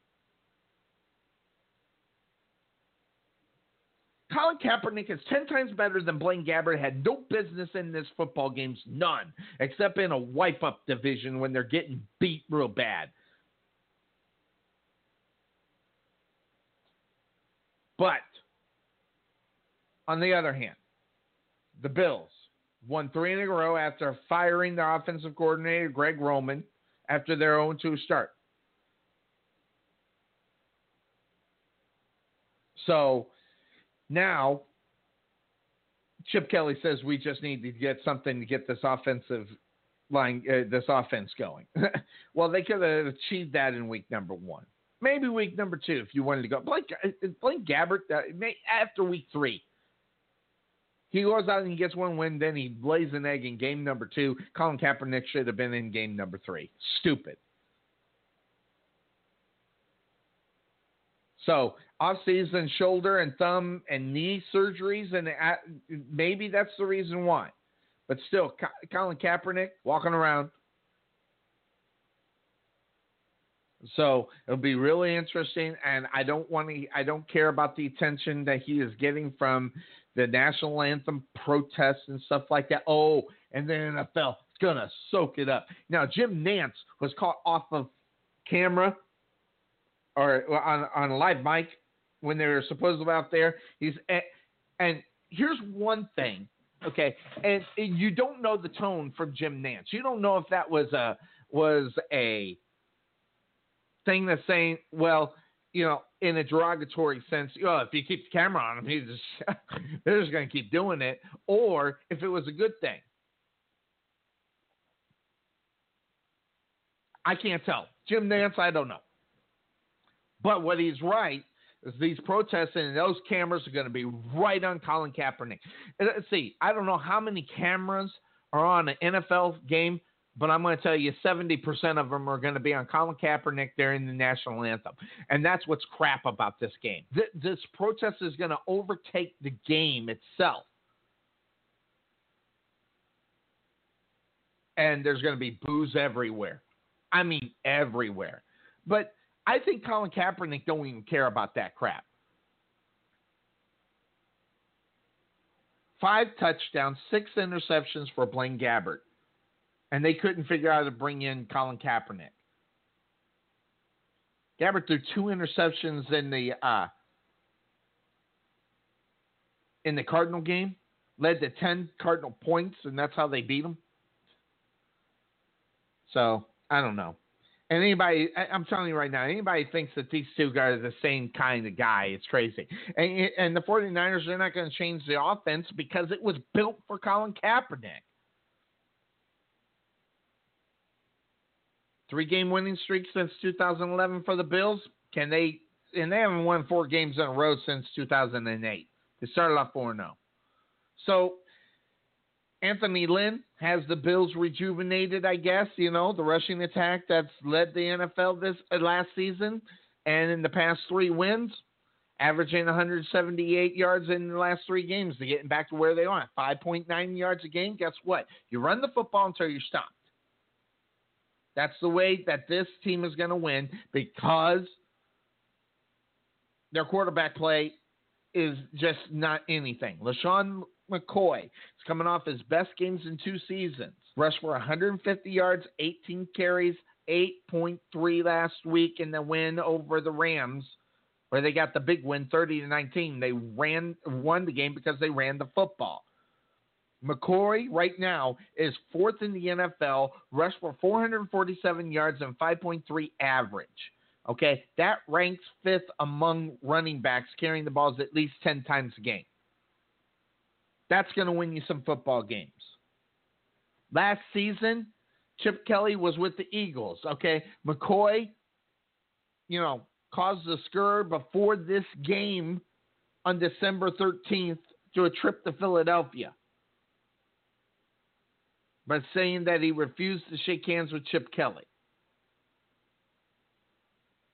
I mean, so now we're in a different situation now, right? Who cares? But the Bills, they might be with be uh, without um, Marcell Dareus, and he was suspended for the first four games for violating the NFL substance policy.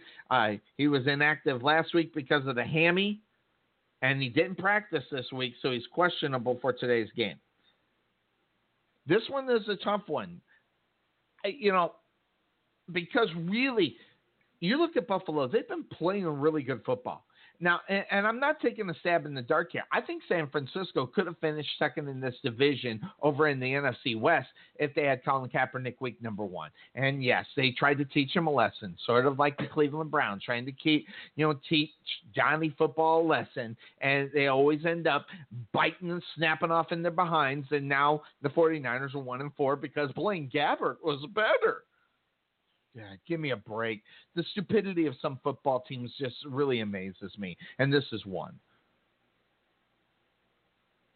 So watch out for that. All right, we got 45 minutes left to go in today's show. We have one, two, three, four, five more games, six more games to go. So we're going to go into um, what what I call a quick look at the rest of these games so we can get off because unfortunately I'm only on for two and a half hours. I gotta go get my son from the airport, so we got to do that. So we'll do. We're gonna do this. We're gonna play the last ads of the game or of the show. Now, then we're going to go into a firing hotline. We're going to get these six games done. We'll do that back here on the Couch Potato Sports Show. And that being said, we'll be right back. At Regal and Rustic Estate Sales, let us take the burden out of hosting, staging, and cleaning of your estate sale or liquidation. We will provide reliable, friendly service with an experienced crew. We have an excellent reputation for professionalism with exceptional customer service and knowledge. We understand that staging and drawing attention to your sale is key. Most importantly, we listen to our customers' needs and pay attention to detail. That is what separates us from other local estate sales and companies as we truly care about your presentation, property, and belongings. That's Regal and Rustic Estate Sales. Contact Renee Sheffield at 972-861-0231 or check us out on the web at regalandrustic.com.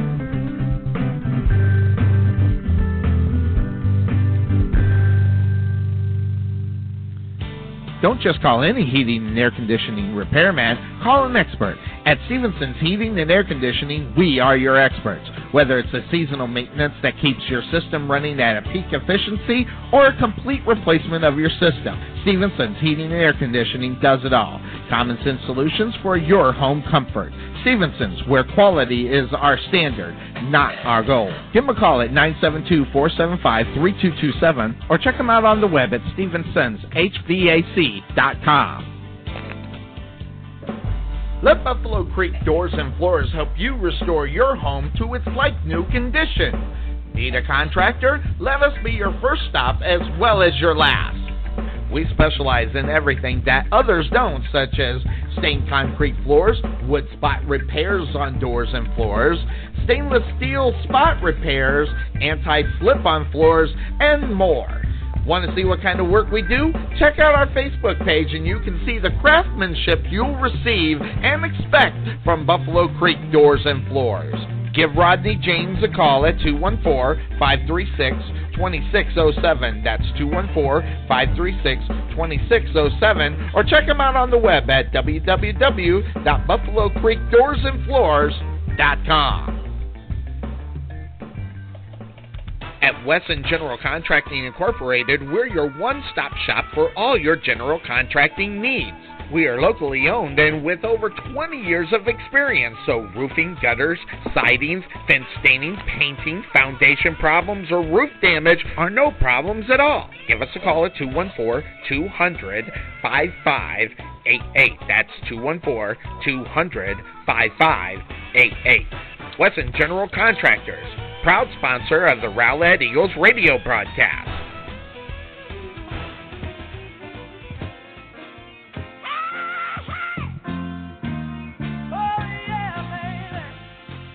Unpleasant surprises can be annoying, but sometimes they can be devastating. If your retirement plan is vulnerable to unpleasant surprises, you do have a choice. There are strategies that can help ensure any surprise is a welcome one and reduce the threats to your retirement. Nest Wealth Advisors specialize in helping protect your portfolio from unpleasant surprises. Visit nesteggadvice.com or give them a call at 972-412-6064 to request a guide to your nice, predictable retirement.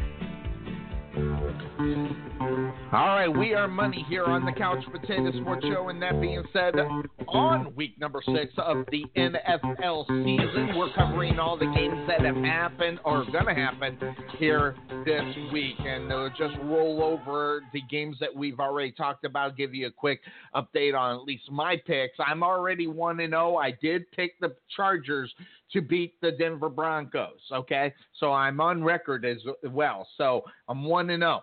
I went ahead. I've got Baltimore over the Giants. I don't think Eli Manning's got enough in him. Uh, the Carolina Panthers, I don't think they got enough. I don't think they got the Cam Newton 100%. Uh, and I think those rooks are, you know, taking over for Josh Norman. Won't get the job done against Drew Brees. Big scoring game, and the Carolina Panthers have shown they can't score. The New England Patriots I have over the Bengals. Why? Because the Bengals just lost to the Cowboys. How good can they be, and how much better are the Patriots than the Dallas Cowboys? The Tennessee Titans against Cleveland. They're going to go 0 6 from my man Cody Kessler. I wish him well. I hope he does well. But the Tennessee Titans, this is a football team that is getting the job done on the ground, and they're going to win.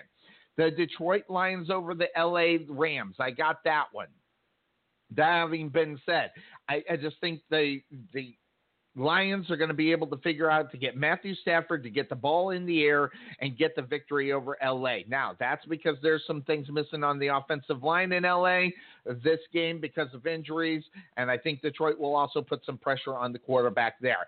The Washington Redskins are going to lose to the Philadelphia Eagles at home, even though they've won three in a row, even though they're almost uh, un beatable at home. The Philadelphia Eagles get back up on track in this game. There's some key personnel missing on the offensive line in Washington as well.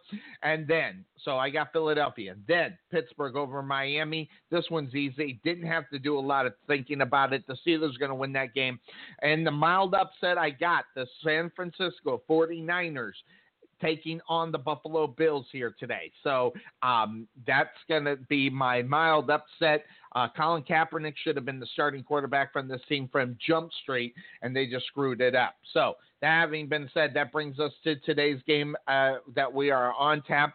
We are going to fly through these as we only have an hour and six minutes left to go. I'm going to just run over some of the things that I'm looking at in these games. Kansas City Chiefs, they are two and two. They're third in the AFC West. The Oakland Raiders are first in the AFC West at a four and one record and a home. That having been said, when I looked at this game and I wanted to find out, Andy Reid is a great coach. They lost last week. That having been said, They won the week before that. Um, and this big time division game, they face off two times a year, 57 times. 57 years, twice each year. Since 1970. Big time rivalry, always entertaining, aggressive. Both teams are. Um, usually, I mean, Oakland's been so bad, and Kansas City have been mediocre. Now the Chiefs come into this game and off of their bye against the Raiders, and the Raiders got a victory in Sunday's game again. You know, so you know this is an afternoon game over at the Oakland Coliseum, so we see it on that baseball field. And the last time these teams, uh, last time they played where both of them had a winning record was in 2010. Now it's this year. So Oakland also reached the Super Bowl in 2002 before losing to Tampa Bay in that game. Um, and that was the last time these, these teams were before that. So, you know, right now, having everybody healthy for the Raiders is huge. They're getting huge quarterback play. And for the Chiefs, you got Andy Reid. And I don't know. This this one here is going to be interesting. The Kansas City Chiefs have, I think, gotten to the panic button, don't you? Last season they were one and five, but then they won ten straight. Is that what's going to happen again this year? Will they hit that panic button? Andy Reid, you know, two weeks looking at his teams and, and trying to figure out where the inconsistency is coming from. The Chiefs failed at all three phases of the game against Pittsburgh, and uh, that wasn't even a game. It was an embarrassment. Now, last season, the Chiefs swept the Raiders, winning by 14 in Oakland and 6 in Kansas City. So, now, since Andy Reid has taken over this football team, for the Chiefs, Andy Reid's record against the Raiders is five and one. So when you look at Andy Reid, you know, he, you know, you just look at his record against this football team, and you like what you see but this is a different Raider football team. This is not the same Raiders that we have. And this young Raider team, they are growing by leaps and bounds, season by season. Jack Del Rio is the reason why. This guy was a good coach for the for the Jacksonville Jaguars. Played did some great defensive coordinating over in Denver. It's the reason why he got this job. So, you know, when you're the Raiders and you're as young, you're showing, uh, you know, impressive numbers. Those are huge. And, you know, you look at this game, Derek Carr, and, you know, this guy has just been amazing and I, I, just got too much of his brother on my mind. Is the reason why, man, I don't want to trust this guy. But this year, you got to look at what they've done, and it, it's a huge confidence out there. But now, Jamaal Charles, he's supposed to hit the field again. Now, he's one year, five days removed from the ACL when he plays today. So Andy Reid, what's going to happen? Any setbacks? I don't know. I'm going to say setbacks, yes. I'm going to say if Jamaal Charles was 100%, I'd pick the I'd pick the Chiefs in this game. I think the fact that he is not completely healthy is the reason why I'm not. I'm going to go with the Raiders to get the victory here today. And, you know, that having been said, also, just to let you know, teams that are on the bye this week. Week number six, Minnesota and Tampa. Okay, just to let you know. Keep you informed of that. So I have Oakland over Kansas City, and the game of the week is up next. What we're going to talk about, um, big time NFC stuff going on, and there. Oh, he was just on. Come back here, because I want to talk to Tarvin. Tarvin was coming back on, so hopefully we'll get him back up on air, because we are. We're going to pop out of here very quickly, but. That takes us to the next game, the marquee game of the week four and one Atlanta Falcons, first in the NFC South. Seattle Seahawks, three and one, first in the NFC West. Games in Seattle. Dan Quinn took over the Atlanta Falcons in 2015, and he wanted to have a defensive minded team, overhaul defense, and he's done it. And for the, some reason, Matt Ryan's woke up this year. I don't know. But if you remember correctly, for those that don't, Dan Quinn used to be the defensive coordinator for the Seattle Seahawks. So it's kind of like a little homecoming going on and a little bit of, uh, oh, how do you say? I think this could be the game where coaches could be getting at each other. Listen, Pete Carroll, I don't know how he does it. I don't know how the job gets done. At the beginning of the season, I thought Seattle could be in trouble. And, and folks, they could be still. So I guess you could say the stage is set for the returning defensive coordinator who is leading his team, the Falcons four and one, into the Pacific Northwest here. Uh, you know, and this game's going to be one that we'll see a lot on red zone because it's an afternoon game. So right now, the offense is just out of the world right now. I mean, you, you look at the Seahawks; they've been getting the job done with an injured quarterback.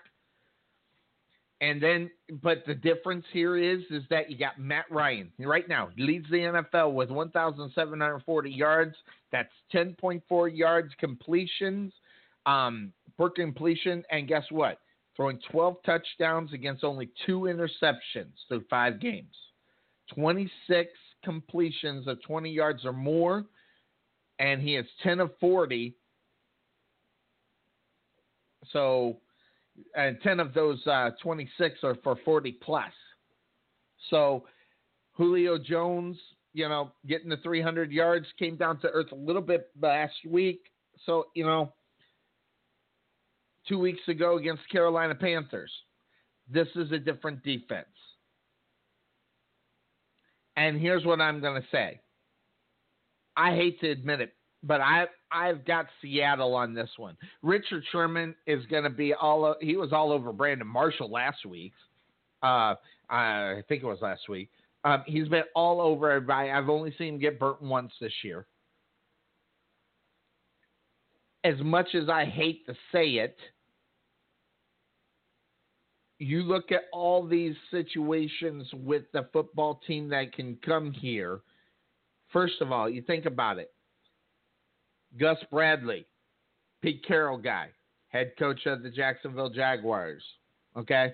Now Quinn, defensive coordinator. Now he's the head coach of the Atlanta Falcons. So you say whatever you want, but Seattle has led the league in scoring defense for four consecutive seasons, including twice underneath Quinn. Okay, so and currently ranks third in scoring defense only giving up 13 and a half games, and first in yards only allowing 264 and allowing 181 passing yards. Seventh in rushing yards, only 80. Guys, you want to talk about a shutdown defense that can stop an Atlanta football team? Is this one. Now they're home. Now they're getting on a roll. Now they're getting Russell Wilson back a little bit more healthier as weeks go by. But Then again, they haven't faced any team like the Atlanta Falcons, okay? Right now, when you look at how the Falcons have done and all these things that they have done, they've done. Here's the huge thing, though. You look at the Seahawks taking on the Falcons with Seattle's first four games coming against uh, offensive units of Miami, Los, oh, which by the way are 29th in offense, the Rams 32nd in offense, the San Francisco 31st in offense, and the New York Jets 17th. So it's just a little bit different. But I don't know. You you talk about a lot of things that are happening out on a football field. This big. That Seattle defense is one of the better ones, even though they played teams that weren't so good. And whether or not a football team can get the job done defensively, you have to show up against teams like Atlanta, who's been doing what they've been doing so far this season. And if you don't do what you've done against those teams that I was just talking to you about, Miami, 29th on offense, Los Angeles 32nd, San Francisco 31st, and the Jets 17th. Well, guess what? They get a little bit better as the offense here for the Atlanta Falcons is fourth. So we will find out if Seattle is good. But they are at home. Say whatever you want about that 10th man. Say whatever you want to know about that atmosphere up there in Seattle. What you see is a football team that is running on all cogs. You get your quarterback, Russell Wilson, back a week healthier. And the fact that this this is not a division game the Seattle Seahawks, if they improve to four and one out on the season, that's just going to make the division that they are in so much better for them. Because I don't think the Rams are going to win today. And the Arizona Cardinals, we'll talk about them in a minute. San Francisco, it, I think they're going to win, but that's not going to do anything. San Francisco is pretty much out of it in this division. Yes, I said San Francisco 49ers are going to win. Yeah, I know. Sonny, eh, whatever. I'm drinking coffee and there is no rum in it. Okay. No brandy in my coffee. Nothing. No Baileys. Yes, I picked the 49ers to win today. And that also being said, the Arizona Cardinals are playing the Jets and they're going to lose today at home. so Seattle needs this game. Atlanta loses, it's really not a huge deal because they're going to go ahead. They'll they'll be fine. So it's going to be huge. Uh, I've checked the queue. Let's see here, and I got a number from the. Uh, it, listen, I, uh, there he is. It is Cuervo. Hold on one second. Let me do this because if I don't, it's the fine co-host of this program. Is he's finally here, and we can talk about the one game. And we don't have a lot of time. So that being said, as we are here on the Couch Potato Sports Show, we got the fine co-host of this program. You didn't know? In case you didn't know. Your ass better call somebody. it's Cuervo calling from Yuma, Arizona. And now, before we get into this, because we're running, I've got to get off the air because uh, I got to pick up my kid at the airport. I want to switch. I want to go back. I haven't talked about it yet because Cuervo, good morning. We are in a head-to-head my Jacksonville Jaguars are taking on your Chicago Bears. Um, in Chicago, is that going to be enough for your Bears to get the victory over the Jacksonville Jaguars today? Oh well, first of all, good morning to you, Sonny. Um, good to be on, even though I'm on, it's only the last half an hour. I know you said you got to be off 30 minutes early. Um, you know, I, all I'm going to say is, I need you to do me a favor, Sonny call up Blake Bortles and tell him to not light up the pass defense too badly because that's what I'm afraid of. That's what I'm afraid of. It, Bortles is going to have a career ugly. day today. I mean, he could have a career day against that that poor Bears defense. Leonard Floyd's not playing again. Um, the secondary hasn't shown up most of the season. I mean, it's it's just not looking good, Sonny. It's not looking good for the Bears. Uh, but you know, on the bright side, you go down the you go down Lakeshore Drive a little bit, and uh, you got the, the the beautiful confines of Wrigley Field, where where where where good things happen in the city of Chicago. I got it. I understand that. That make I, I get what you're saying. Yes, your your Chicago uh, your Chicago Cubs up one nothing, and they're and they're awesome, awesome for them. So um, that being said, let's do this. Let's do this quick because I want to get all your picks here for this week. By the way, are you one to know on the on? Did you pick the Chargers? I did. Did you pick Denver? I did not. I picked Denver. I picked Denver to win that game. You know, Okay. I thought I you know for a minute I thought San Diego was going to blow that game again because after the uh the second fumble that recovered, um, Yes. I was like, well, here we go. So Here we go. But um, you know, the the Chargers held on. Uh, I'm I'm impressed. Well, I'm not impressed. Bad fourth quarter football team will hurt them all the rest of the season as well. All right, let's do this. Gunshot. Here we go. Baltimore, New York, Giants. Eli Manning, not as good. I have Baltimore. I do too, Sonny. Uh, Giants look like they're struggling offensively. Yes, they're not moving the ball at all. Struggling Carolina Panthers against a Drew Brees at home, throwing like crazy. Two rooks uh, in the uh, secondary are, on the corners for Carolina. Who you have in this one? Who that picking them Saints to win today? It'd be me, your co-host. Uh, I'm Cam right there with you. He's he's going to be rusty. He's rusty. in Cincinnati and Gillette. I mean, you know, going up against the Patriots, Cincinnati's not looking good. They're looking like that team that goes floundering every once in a while. And Tom Terrific is uh, back for a second game. Who you got in that one? Yeah, only only chance the the Bengals has if, is if Brady somehow uh misses the game due to traffic or uh you know he drank a bad coffee or something. He got sick to his stomach and he doesn't play. I understand. Now, the Cleveland Browns against the Tennessee Titans. Tennessee Titans been running the football. They'll continue doing it over Cleveland. Who you got?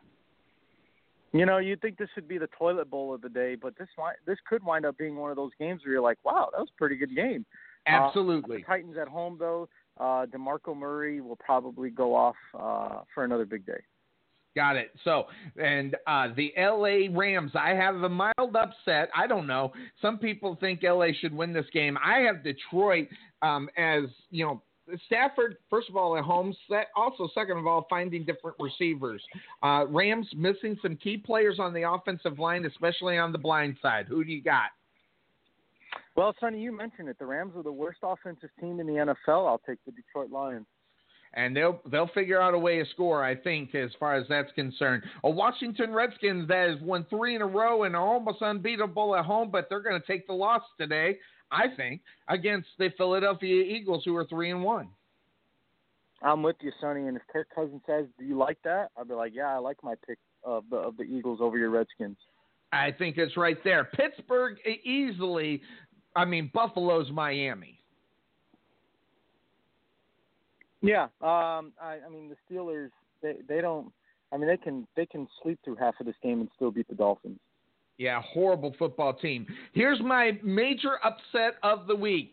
Colin Kaepernick and the 49ers, who I said should have been the starting quarterback at the beginning of this season instead of Blaine freaking Gabbert, um, fits the offense much better with Chip Kelly. Might get a little surprise in Buffalo. Here's my upset special of the week 49ers over the Bills. The Bills have won three in a row. Who do you got in this one?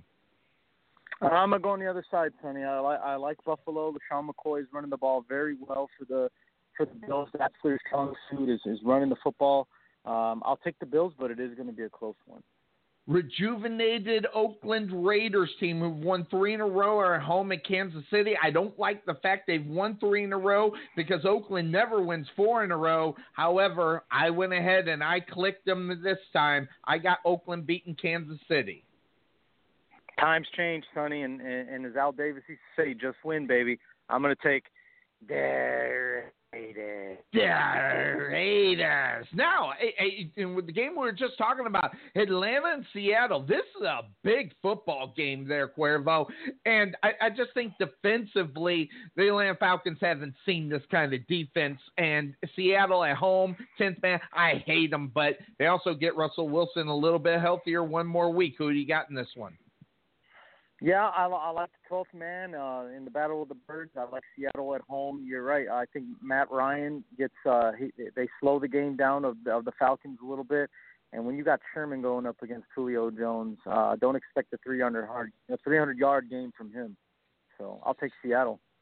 All right, the game that we're going to talk about now for my locals, the Dallas Cowboys on the road taking on the Green Bay Packers. I've been called the Dallas Cowboy hater, but guess what? They haven't played good football teams except the Cincinnati Bengals, who are turning around and being the God, the worst team I could pick for the uh, Patriots to play in the AFC Championship game. I should have picked the Steelers. However, I had the Bengals. Bengals not playing really good at all, but the Green Bay Packers, they're sitting right now. They've just won two in a row, but the Dallas Cowboys, four game winning streak, they've never done that. And I can't even tell you how long. I, it's not because I'm a Dallas Cowboy hater. This is the Green Bay Packers in Lambeau you know, and they're they're just much better than the teams that they've beaten here on this four game winning streak. Well, let me tell you something, Sonny. You know, last last Sunday night, the the way they dominated the New York Giants, don't be fooled by that. The New York Giants um, are struggling offensively, as I mentioned earlier. I mean, Odell Odell Beckham should have tore that that secondary up last weekend, and he was yep. held to what 50, 60 yards or something like that. Didn't get in yes. the end zone. Uh, the the team as a whole didn't get in the end zone. They scored nine points in that game. So um, I don't know if if it's just uh, you know just struggles you know in, in the play calling or it could be what you've always mentioned, Sonny. Eli Manning just sucks. I mean, it, yes. it, it, it could be a combination of both, but yes, whatever the case may be, uh, the Dallas Cowboys are a lot better offensively than the Giants are and I don't know if the Packers are going to take them lightly or what, but I I, I like Dallas's chances in this game just because wow. of the versatility of Dak Prescott and what he can do to mix it up offensively.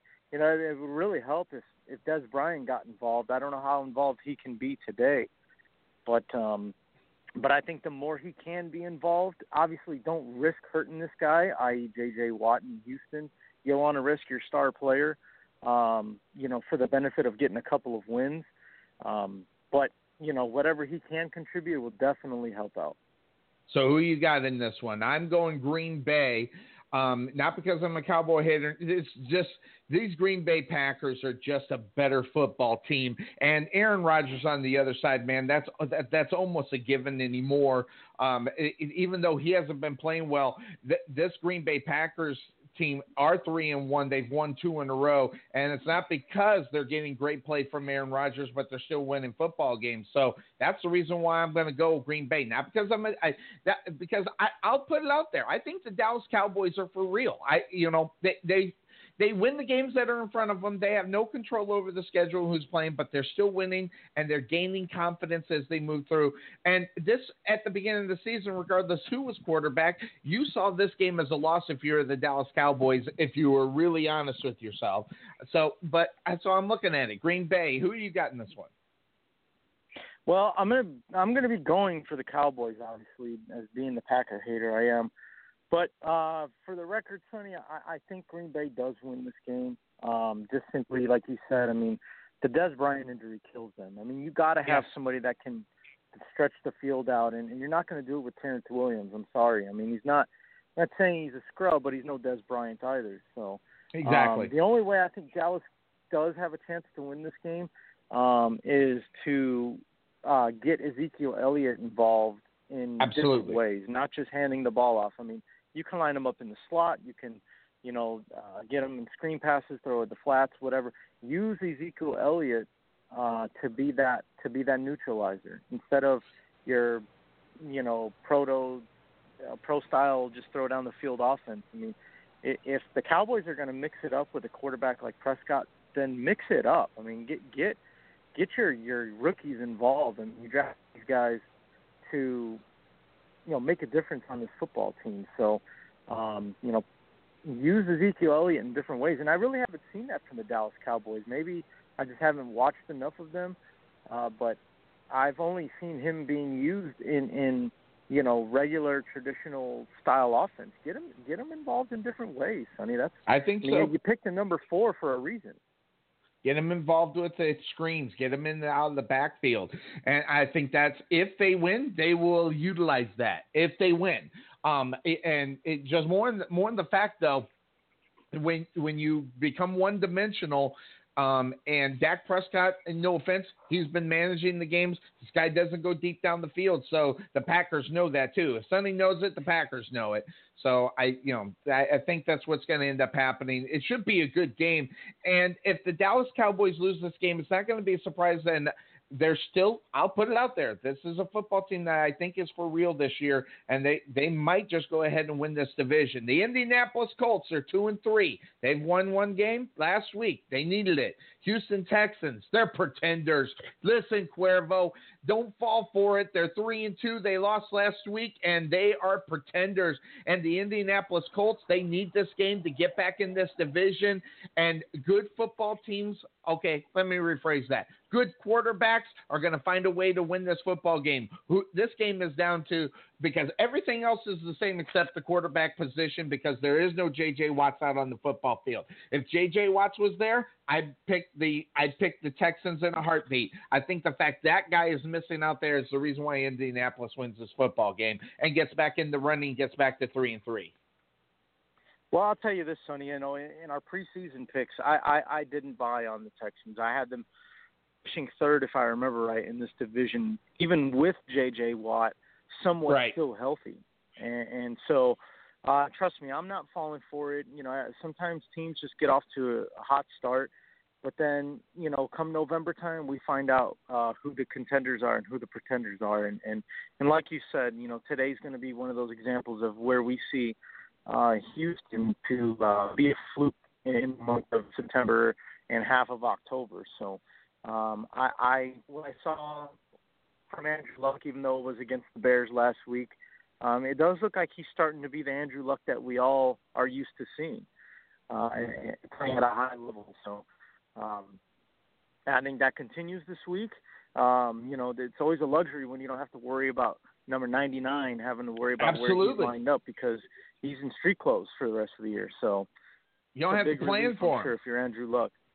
Yeah, so you don't have to plan for him at all. So I'm sure uh, those offensive coordinators and, and staff in Indianapolis uh, slept well last night. So um, I, I like. Uh, I think I like the Colts at home as well. But uh, Houston, I think, is good offensively, Sonny, to keep it close. Uh, in the end, though, I think the Colts uh, squeak out a, a W. I think the only way they win this game is Houston runs the football. If they don't run the football, um, I, they're just not going to get the win. Now, now th- listen, folks, that's the Indianapolis Colts point. defense is god awful, and that's where you can beat them right up the middle because they're a horrible. Ta- First of all, they're a horrible tackling football team, and second of all, if you can get any kind of running game up the middle, is where they're going to have success. And, yeah, and they have the guy to do it. I mean, Lamar Miller is is, is yep. a I mean, he's not a guy that you would typically expect to be a, a, a bruiser up the middle.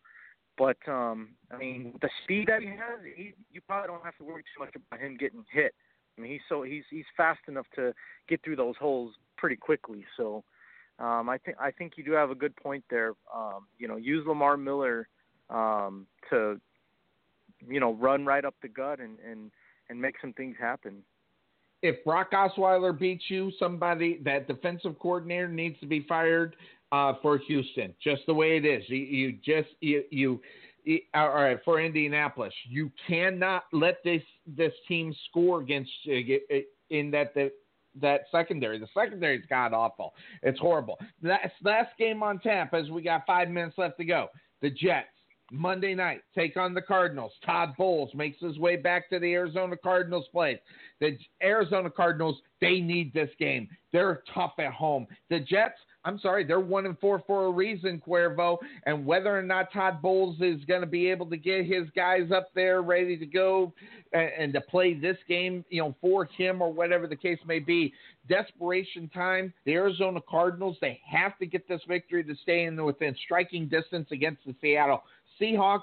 Um, and th- again, back to the fact in Glendale, Arizona, this Arizona Cardinal team is tough to to uh, get a victory against. This year, though, they've proven that they can give up that game at home. So this is a tough one. Even though the Jets are one and four, this is not a horrible football team, especially defensively. They just can't get anything going offensively. So I'm not sure. What do you think about this game, Cuervo? Well, you know, Sonny, losing Eric Decker for the Jets is that's a that's a big one. Big one. That's a big loss for the Jets. Um, so now you're asking Brandon Marshall to to almost carry his weight on top of what he's expected to do as the number one receiver on that football team, and you know that it makes me want to pick Arizona just for that reason, Sonny. But you know, I think I think the Jets still have enough offensively with with Marshall and Forte and uh, I mean, even Ryan Fitzpatrick. I mean, as long as he doesn't throw six interceptions like he did a couple weeks ago, then um, I think I think the Jets have a good chance to win this game. And on top of that, I think Todd Bowles, and maybe no one's talking about it. Maybe there's, I think he's got a chip on his shoulder. You know, as far as proving that maybe he should have had an opportunity to be the head coach, and that's nothing against Bruce Arians, nothing against Bruce Arians at all. But I, just think that um, you know I, I think it, eh, you know, Bowles would like to go into Arizona and get them and get you know walk out with a victory against his old team. Ten interceptions. I mean, you know, and six of those picks were against the Chiefs. They lost. So, you know, those those numbers. And by the way, uh, Fitzpatrick graduated from Gilbert High School over there in Arizona. For all the people listening in Arizona, know, so you you look at that and you, you got you know kind of a little hometown going on, but I like the Cardinals in this game. I like what they can do, but one thing that they had better do, and that is not to give up the big play. And the Cardinals have been giving up big plays here this year, Cuervo, and you know just as much as I would like to be able to see a football team get set, get started, and start winning to make a difference in this division. I'm right there with mm-hmm. you, Cuervo. This game scares me because really, when you think about all the intangibles of the game, with Arizona being a home, with Palmer, you know, mm-hmm. if he's going to play better, you know, and the defense of this football team, if they can just close down one guy on the wide receiver position, they should win this football game. But this year, they've been suspect in Arizona. So that's when you look at this game, you got to well, ask yourself the question: Do they have enough firepower. I think the um, the X factor, I guess, if you want to call it, is David Johnson running the football. And and you very well could be right, Sonny. But I'll, I'll tell you this: as much as and you know, I love Arizona Cardinals defense. Yes, I, I've always liked it. I've been a fan of their defense, but I'm selling my stock on the Arizona Cardinals defense. It, it's not. I just don't see that that that explosiveness that I've seen the past few years. Coincidentally, it's been ever since Todd Bowles left that defense. So um, that that's what leads me to believe that uh, the Jets could win this game because number one, they're not what they used to be, and number two, if there's anybody that knows that defense, it's Todd Bowles. He knows all the strengths and weaknesses of that of that secondary, of that front seven. Uh, you know everything about that Cardinals defense. Todd Bowles still knows. So um, that that's why I'm going on the side of the Jets. You know, just because I think they can expose that defense. Uh, on top of the fact that they're they're on a decline already. I mean, you can see it in the way they play. So that that's why I'm taking the Jets in this game. I'm taking the Jets too, and I'm going to tell you the reason why. It's just real simple. And I want to pick the Cardinals. I just can't do it. They lost the, both of their offensive guards on this football team uh, out to injury. The secondary guys coming up, they're playing okay, but when you lose your starters right there and you're protecting an older quarterback, you tend to give up some things. And you you look at Todd Bowles. Todd Bowles is going to be all over Carson Palmer like white on rice. So it's not going to be good I think, in Arizona. This is the game where I'm right there. Is you know, I built it up for picking the Arizona Cardinals. I just can't see it happen, and the reason why I can't see it happening is because they are missing key uh, key dudes right there on that offensive line, which will end up hurting Bruce Arians and the Arizona Cardinals to get the win. I think they lose by a field goal. This one's going to be close there, Cuervo. I think you're right, Sonny. I, I, am with you. A field goal. I, I would actually. I'd say probably the Jets probably by six. I'm, I'm going to say by six. And yeah, so it should be a very, very interesting game as we get going here. So um, it it it's gonna be a fun one. I, I don't know, but we're gonna you know we're gonna find out as Red Zone's gonna start up here in 30 minutes. We did two and a half hours. I gotta go get my kid from the airport, so I'm gonna go do that. And thank Cuervo for joining us even for a little bit. Get his picks in here for this week's uh, uh, week number six in the NFL. Cuervo, have fun. If your Bears don't lose or Bears don't win, which they won't, at least you have the Cubbies to watch later on this afternoon. Yeah, you're right, Sonny. But uh, but the smack talk shall commence in our in our in our chat uh, Facebook chat. I'm sure it will because uh, I just can't let it go by um, too much without that. So that's going to do it for us here on the Couch Potato Sports Show. Like to thank Cuervo for getting in. Also, Tarvin for getting in for a little while. This is Sonny Clark, the hardest working man in sports radio. We're out of here. I hope everybody has a good day. And I just realized that my man, Phil Cerna, has been on listening. Thanks for giving us a listen as he's over in Arizona. Uh, sorry I didn't get you in. I didn't see you in time, my friend. Sorry about that. So that's going to do it for us here on the Couch Potato Sports Show. Everybody have a good day. Enjoy Sunday's games. We're out of here. Bye bye.